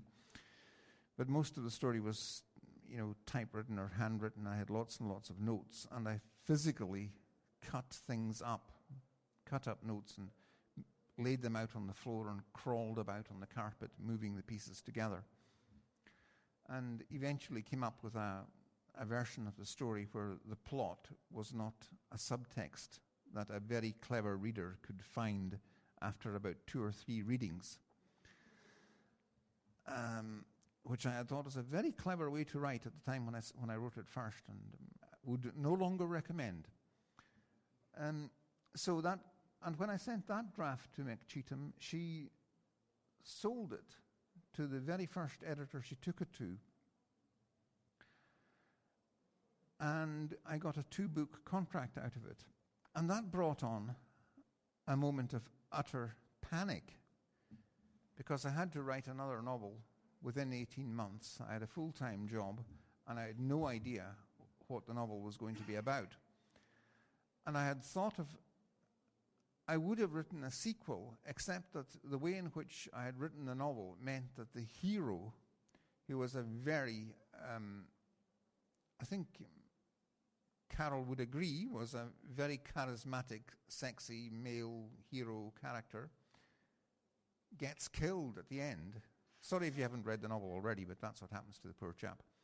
He gets very definitively killed at the end, so there seemed no room for a sequel. And I wasn't sure that anybody would want to hear any more about the politics of this world of 2045. And then it occurred to me that there is one minor character in the book, an old man, a man in his 90s called Jonathan Wilde. And it struck me that Jonathan Wilde was, would have been born about the same time as I was, so he would be about the same age as me. And therefore, all my teenage and student year diaries were available for plunder to research the past life of Jonathan Wilde in the 20th century. And I start, that, was, that gave me the idea for my second novel. The viewpoint character of this novel was Jonathan Wilde, who had been a minor character in my first novel. And uh, that worked very well, and I used a rather similar technique for the third one in that series, and yet again for the fourth in The Sky Road, which tells, takes the story into a, into a, a different future and a, a further future, and arguably, a, well, definitely a different future from the one that's implied in the rest of the series. And by this point, as one of my friends, the writer Andrew Gregg, said to me, he had, I had really exhausted the um, themes of the fate of socialism, if you like. He said the way he said it was, "Ken, I'm all Fourth International out." Because the Fourth International, which really exists, uh, is a, as a very um, small organization across the world, and of which I was once a member, um, appears in these stories as a kind of long term conspiracy, rather like the mythical Illuminati. So it continues to do its business far into the future. So at that point, I began, I decided to write something else, write something quite different, and having as little to do as possible with 20th century politics. And while I was in the process of thinking that out, a couple of possibilities for shorter works came up. One of them was uh, a short novel, a novella for young readers called Sidonia, uh, in a series called The Web. And The Web was set in, I think, the year 2025 or something like that, or 2018. Again, alarmingly close. And the idea in, in these books was that in this future, a, virtu- a very immersive virtual reality can, be, can exist, and people can go into it and have adventures. And it was kids having adventures. And by this time in the early 90s, mid 90s, I had discovered the internet and I knew all about conspiracy theories and so forth. So I wrote this novel about the face on Mars and all, all ki- kinds of ludicrous conspiracy theories and had great fun with it. One that was more serious in some ways was The Human Front, which has been translated into Italian.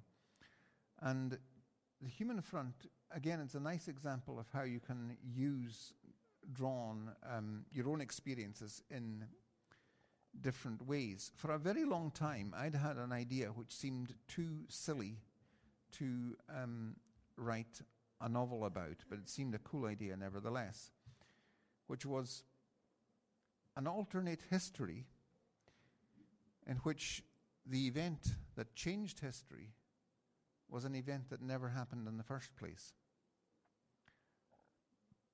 And history changed in 1947 because of something that never happened. And in this universe, this thing that never happened didn't happen. The event that didn't happen, with apologies to Gabriella, who has yet to read The Human Front, was that the Roswell flying saucer crash didn't happen. The flight was a success. And the USAF went ahead and ordered 200 of them from the aliens and used them to bomb Moscow. And this, this was the idea what, what, was, what kind of world would have come out of, come out of that. And I, I kept thinking, how, a, how am I going to do all the research for an alternate 1950s in which the, the Cold War was completely different and so on? And then I remembered I was born in the 1950s. I remember them. so I, I, wrote, I wrote The Human Front as a kind of alternate autobiography in which, instead of being the son of the minister in the village, that is the clergyman, in the Protestant clergyman is called a minister in the village, I was the son of the doctor in the village in, in the Highlands where I grew up. And instead of being a, a staunch Protestant Christian, the, the character's father was a staunch atheist, and so on. And um, I, I, w- I wrote about half of this novella because I had a commission to write a, novella of 20,000 words. I'd written 10,000 words, and I'd taken this story as far as I could take it. And I was sitting in the pub with Ian Banks in South Queensferry and complaining that I didn't know where to go next. And he, gave me one of his stern words of wisdom, which is Ken, you're writing science fiction. You can take it anywhere you like. So I took it to Venus and greatly enjoyed it. Um, so the, the next books after you know these these short ones were the engines of light, and once again Ian comes into it because I had been.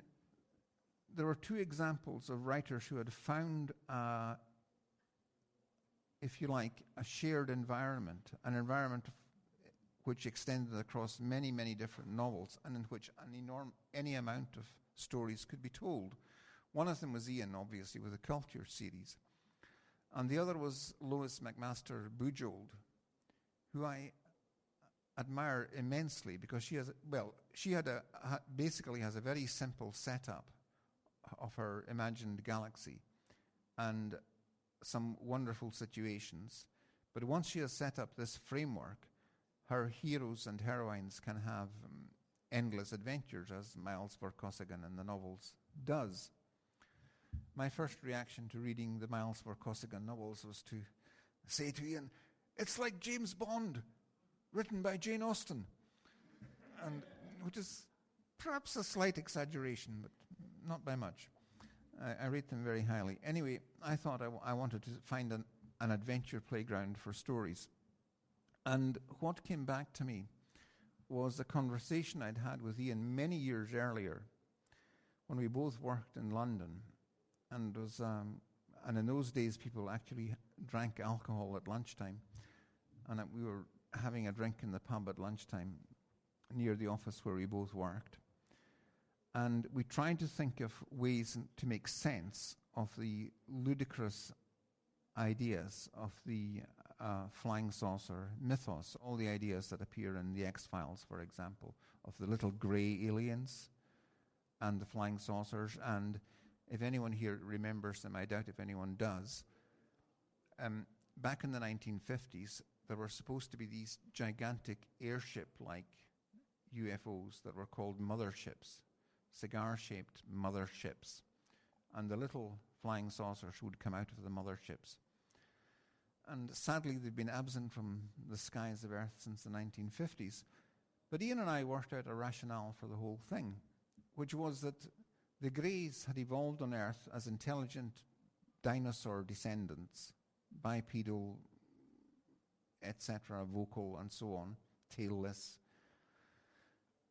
Uh, way back in the um, Cretaceous, wasn't it, the time the dinosaurs were around? And the reason why we never had. But how could giant squid have um, developed technology, no matter how intelligent? Flashing lights, because that's how squid communicate.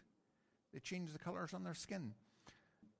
These aliens had been lifting samples of humans and other species from Earth and vanished humans like the Lost Ninth Legion and the English colony, but being watched over by the wise and friendly grey. grey. My voice, by the way, maintaining my self belief in this scenario got a little difficult.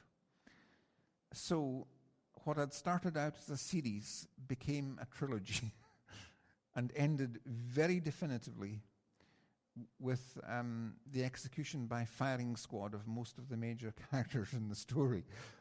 Um, and I, I doubt sometime that I, I, I, I doubt that I will ever revisit that universe, though I had great fun in it.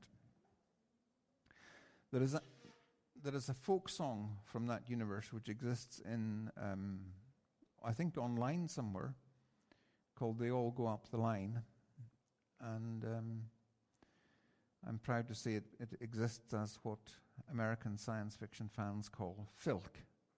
Do you know what filk is? It's the folk songs of science fiction fandom. Somewhere out there, people are singing that song to this day. I wrote another couple of um, standalone space operas, Newton's Wake and Learning the World. And by this time, uh, uh, about seven to ten years, I think, after I'd last written a novel set in the, our immediate future, I had a whole decade's worth of accumulated fury about the state of the world, uh, the world we live in. So I thought I'd revisit um, political, satirical, near future science fiction. And the title that was kicking around in my mind was The Execution Channel. And it never, it didn't, it really took form one night when we were, we accidentally happened to be watching something like MTV or whatever, and we saw a video by the world famous pop band U2, in which the musicians are all standing at an airport and an airliner comes in over their heads. And Bono and his band are wearing black hats and long black coats. And I remarked to Carol, they look like Presbyterian elders. and this, when you see when you see this con- conjunction of airports, airliners, and religion, for some reason, you immediately think terrorism. And then I thought, aha, Presbyterian terrorists. Oh, sorry, I'm actually telling you the genesis of the night sessions.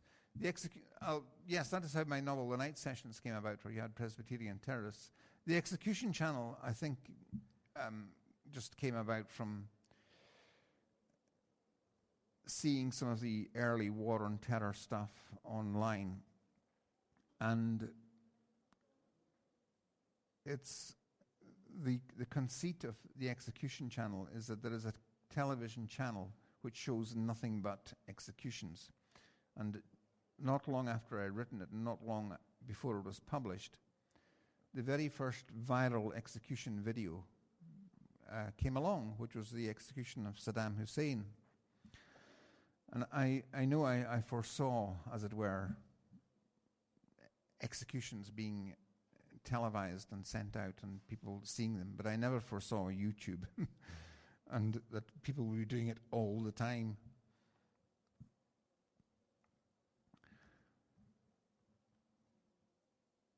That was followed by some other novels. I suppose the I can t- talk for a very short time, if you like, about on the where the ideas came from. My novel, The Restoration Game, is a, an, I can almost tell exactly where every idea in that novel came from. When Carol and I were in New Zealand, visiting New Zealand Uh, in 2005, I think,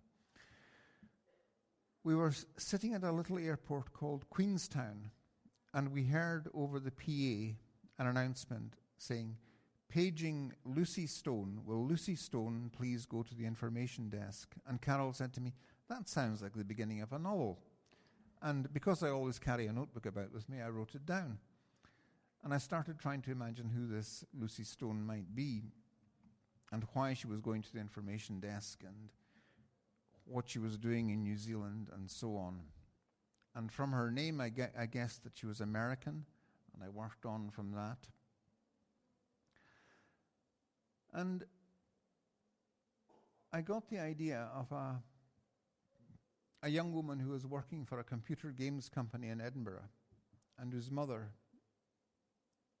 has worked in the past for the CIA. And she gets asked to write a computer game that can be used as a safe environment for dissidents to exchange messages inside a little, you know, they can exchange messages inside the game. Like people meet up in inns and stuff like that and talk to each other as characters in the game and pass on messages and organize Uh, away from the prying eyes of the secret police. And they're doing it inside a little post Soviet statelet, like, as I thought at the time, like North Ossetia, which nobody else at the time had heard about.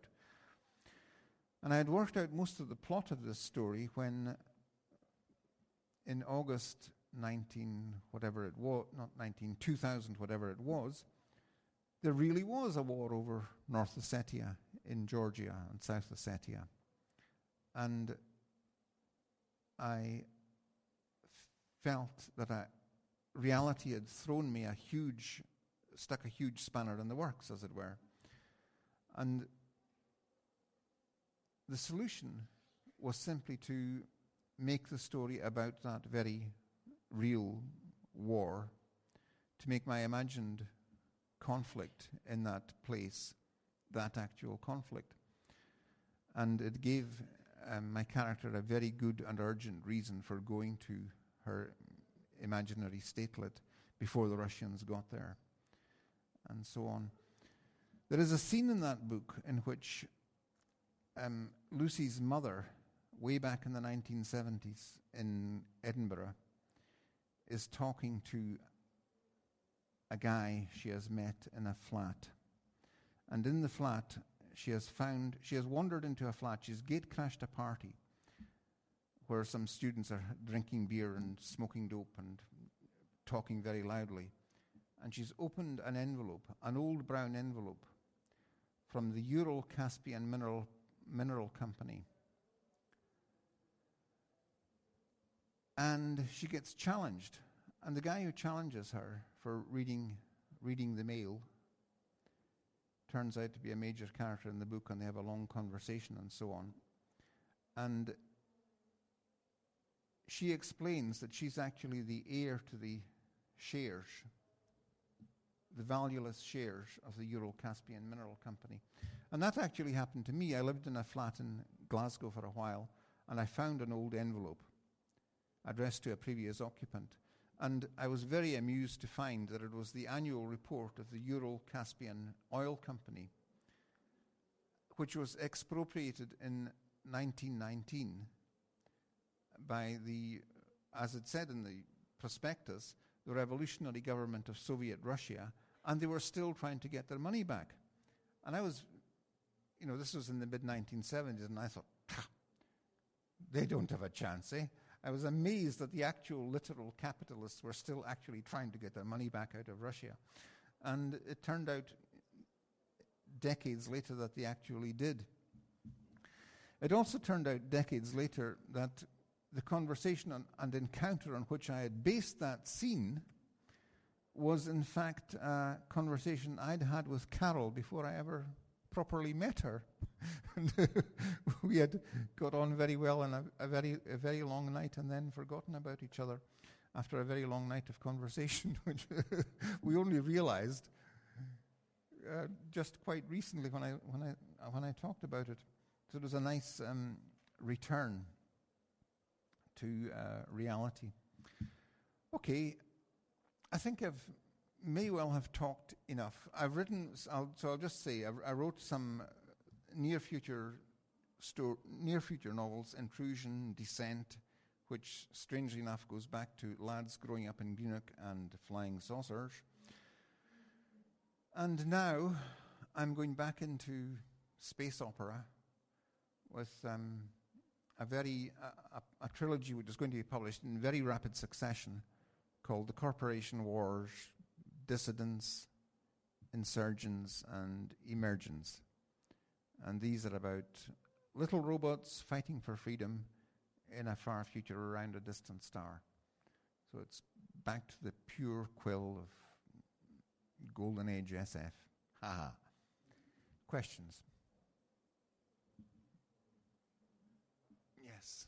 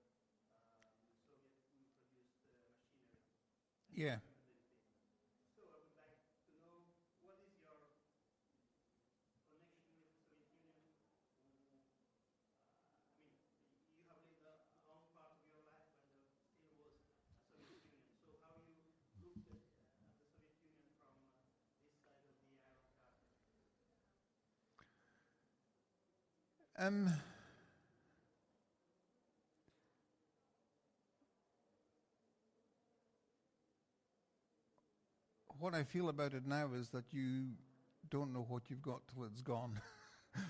um, when it existed, I was fairly critical of it as well as sometimes defensive of it. But I, like most people of my generation, I suppose I grew up expecting it to be al- always there and suddenly it wasn't. And uh, my one of the one of the um,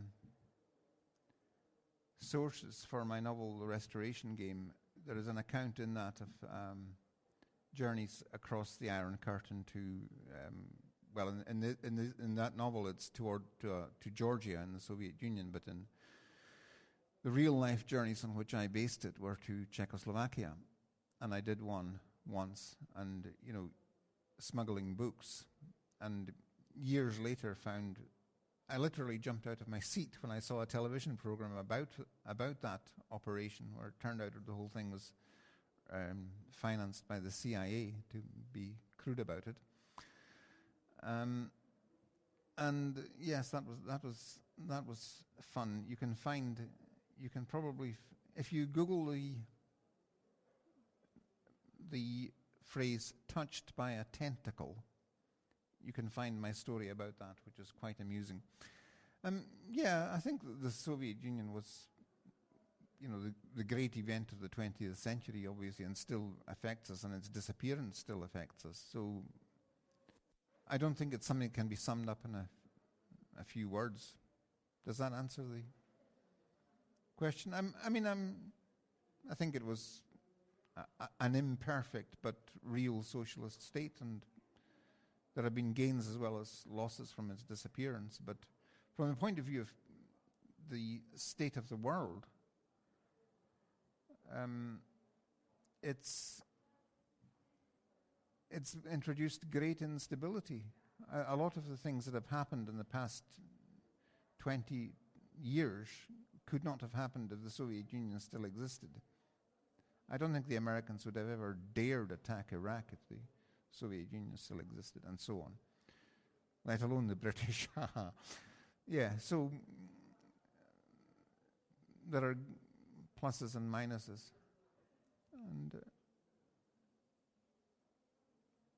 I'm, I'm, I'm still thinking about thinking about this this question, and no doubt I will go on thinking about it.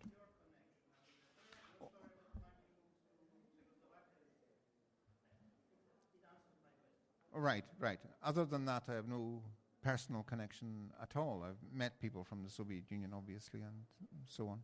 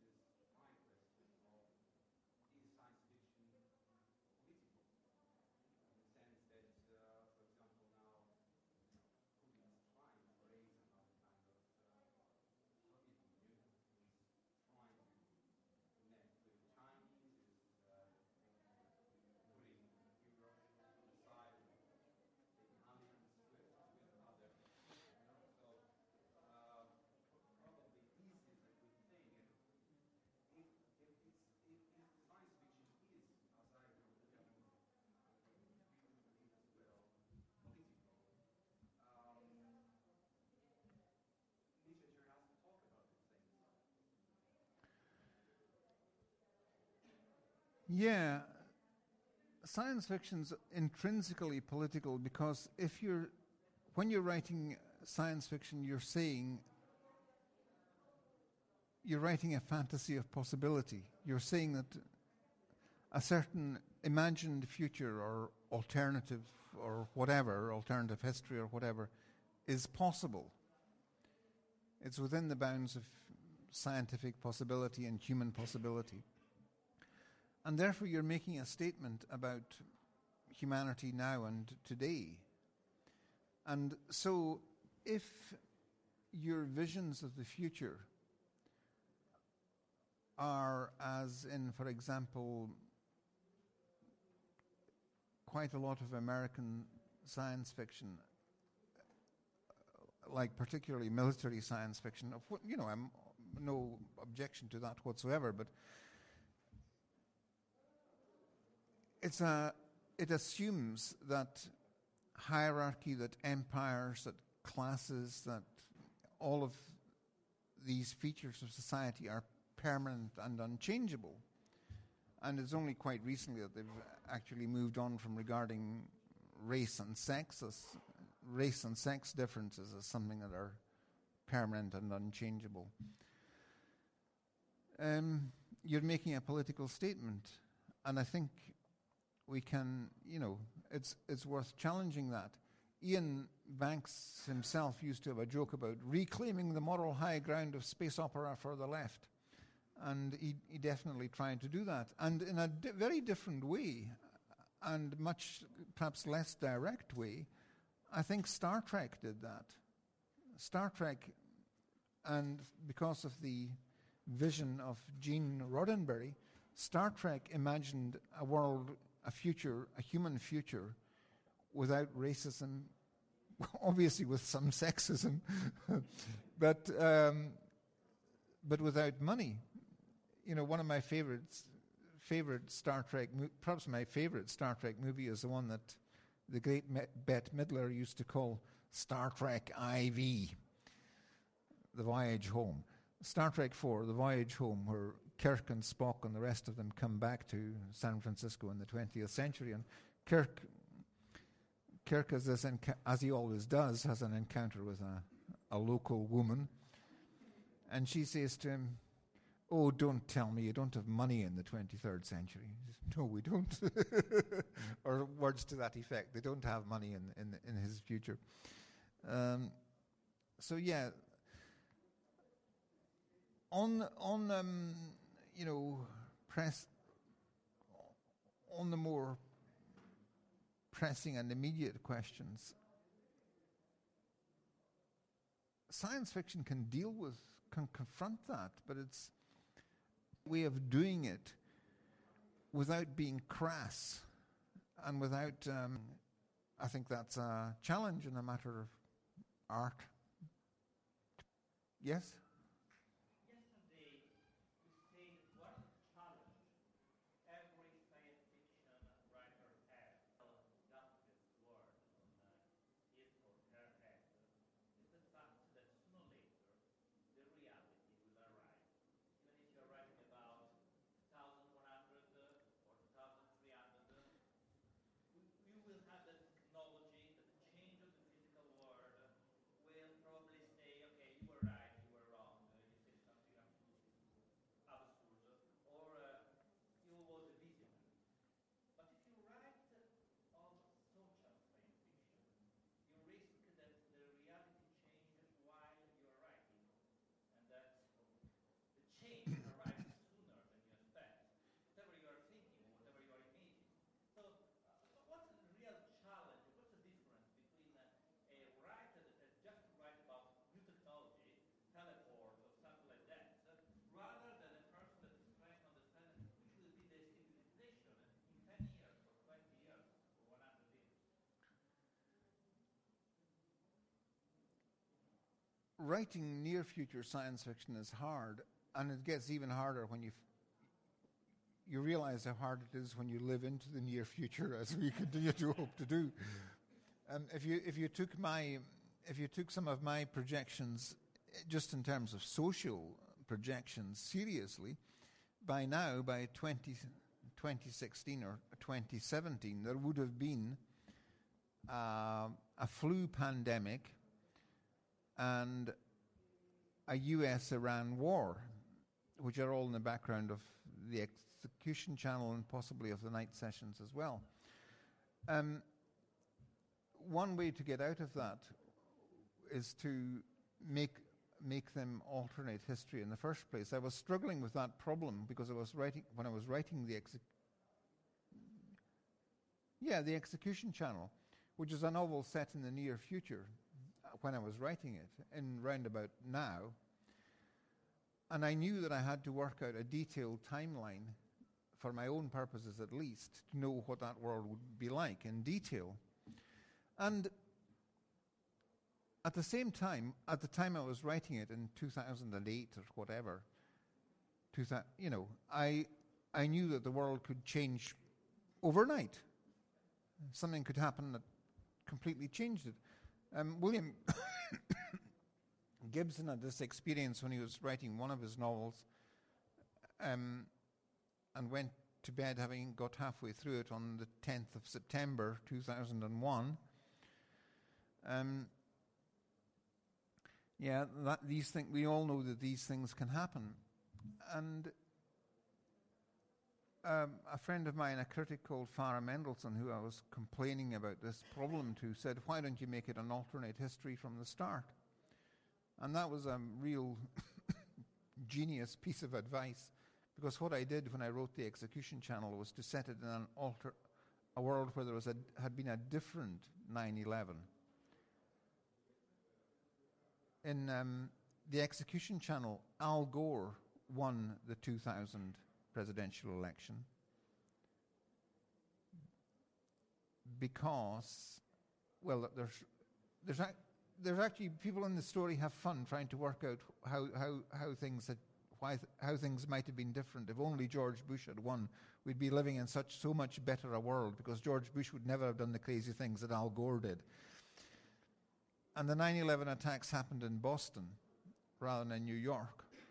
So it's, the war on terror is completely owned by the Democrats in, in the United States, and so on. And Hillary is still going to be president in 2017. so the world is coming, will come back towards my imagined world, just with a detour.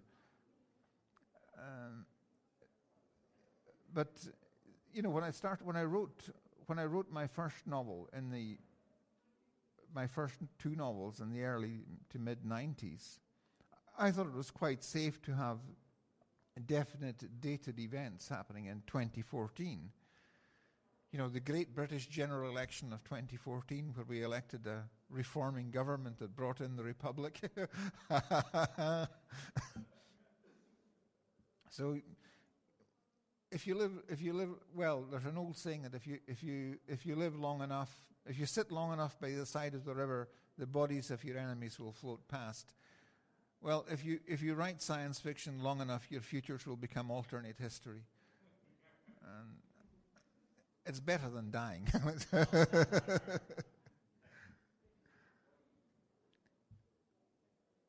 I'm sure I saw a hand moving somewhere back there.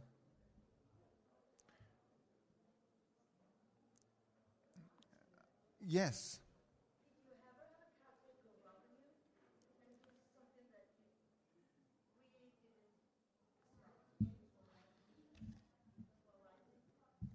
Um, at least once in um, I started writing my novel Intrusion. And to just talk briefly about the genesis of my novel Intrusion, I was having a conversation with my then editor, Darren Nash, who is a terrific guy and a great editor, and who has a very good taste in Belgian beers, which he was plying me with to try and stimulate ideas. And he said, Ken, what we want you to do is to write the next 1984 or Brave New World or Fahrenheit 451. And I said, Gosh, why didn't you tell, say so before? And I would have done it. Uh, of course, it's not as easy as that to write the next 1984, and you never know how, how you're going to do it. But we, we, we sort of brainstormed several ideas, and then I suddenly said, What if there was a pill that a woman could take when she was pregnant that ensured that the baby was perfect? And what if not taking the pill counted as child neglect? And Darren said, Ken, you've got to write that novel. And I immediately thought, what have I done? Because it seemed such a reactionary idea, you know, you don't, supporting the, you know, defending, not making the best of everything. And gradually it all came together, and I started writing this serious social scientific novel, which I don't know if, if you know, in, in English there is a, a genre of literature called the Aga Saga, which is stories about mostly middle aged, middle class mothers who are tempted to adultery or something like that. Uh, the most famous exponent of it is Joanna Trollope, a truly great novelist, I have to say. And she, uh, at least a great popular novelist. And my mental template for this story was it's going to be the genomics Aga Saga. It's about a young mum dealing with a problem. And I started writing this, and then her husband comes home, comes into the flat, shakes out his coat, hangs it up, and a, paint, a blue painted Pictish barbarian walked through the wall and across the lobby and through the other wall. Where did that come from? But there it was. So I had to write, have that in the story. And there is an explanation in the story of why Hugh sees that sort of thing. Um, and it's got some real bullshit science behind it. But th- that's really the only case of I know of a character going completely off the reservation, off message. Ugh. And apart from that, it is a genomic saga saga. We have reached zero. In fact, we've gone past the countdown, so I think we should leave. But thank you all very much for listening and for all the all the questions, which helped me a lot, and I hope you've enjoyed it. Thank you.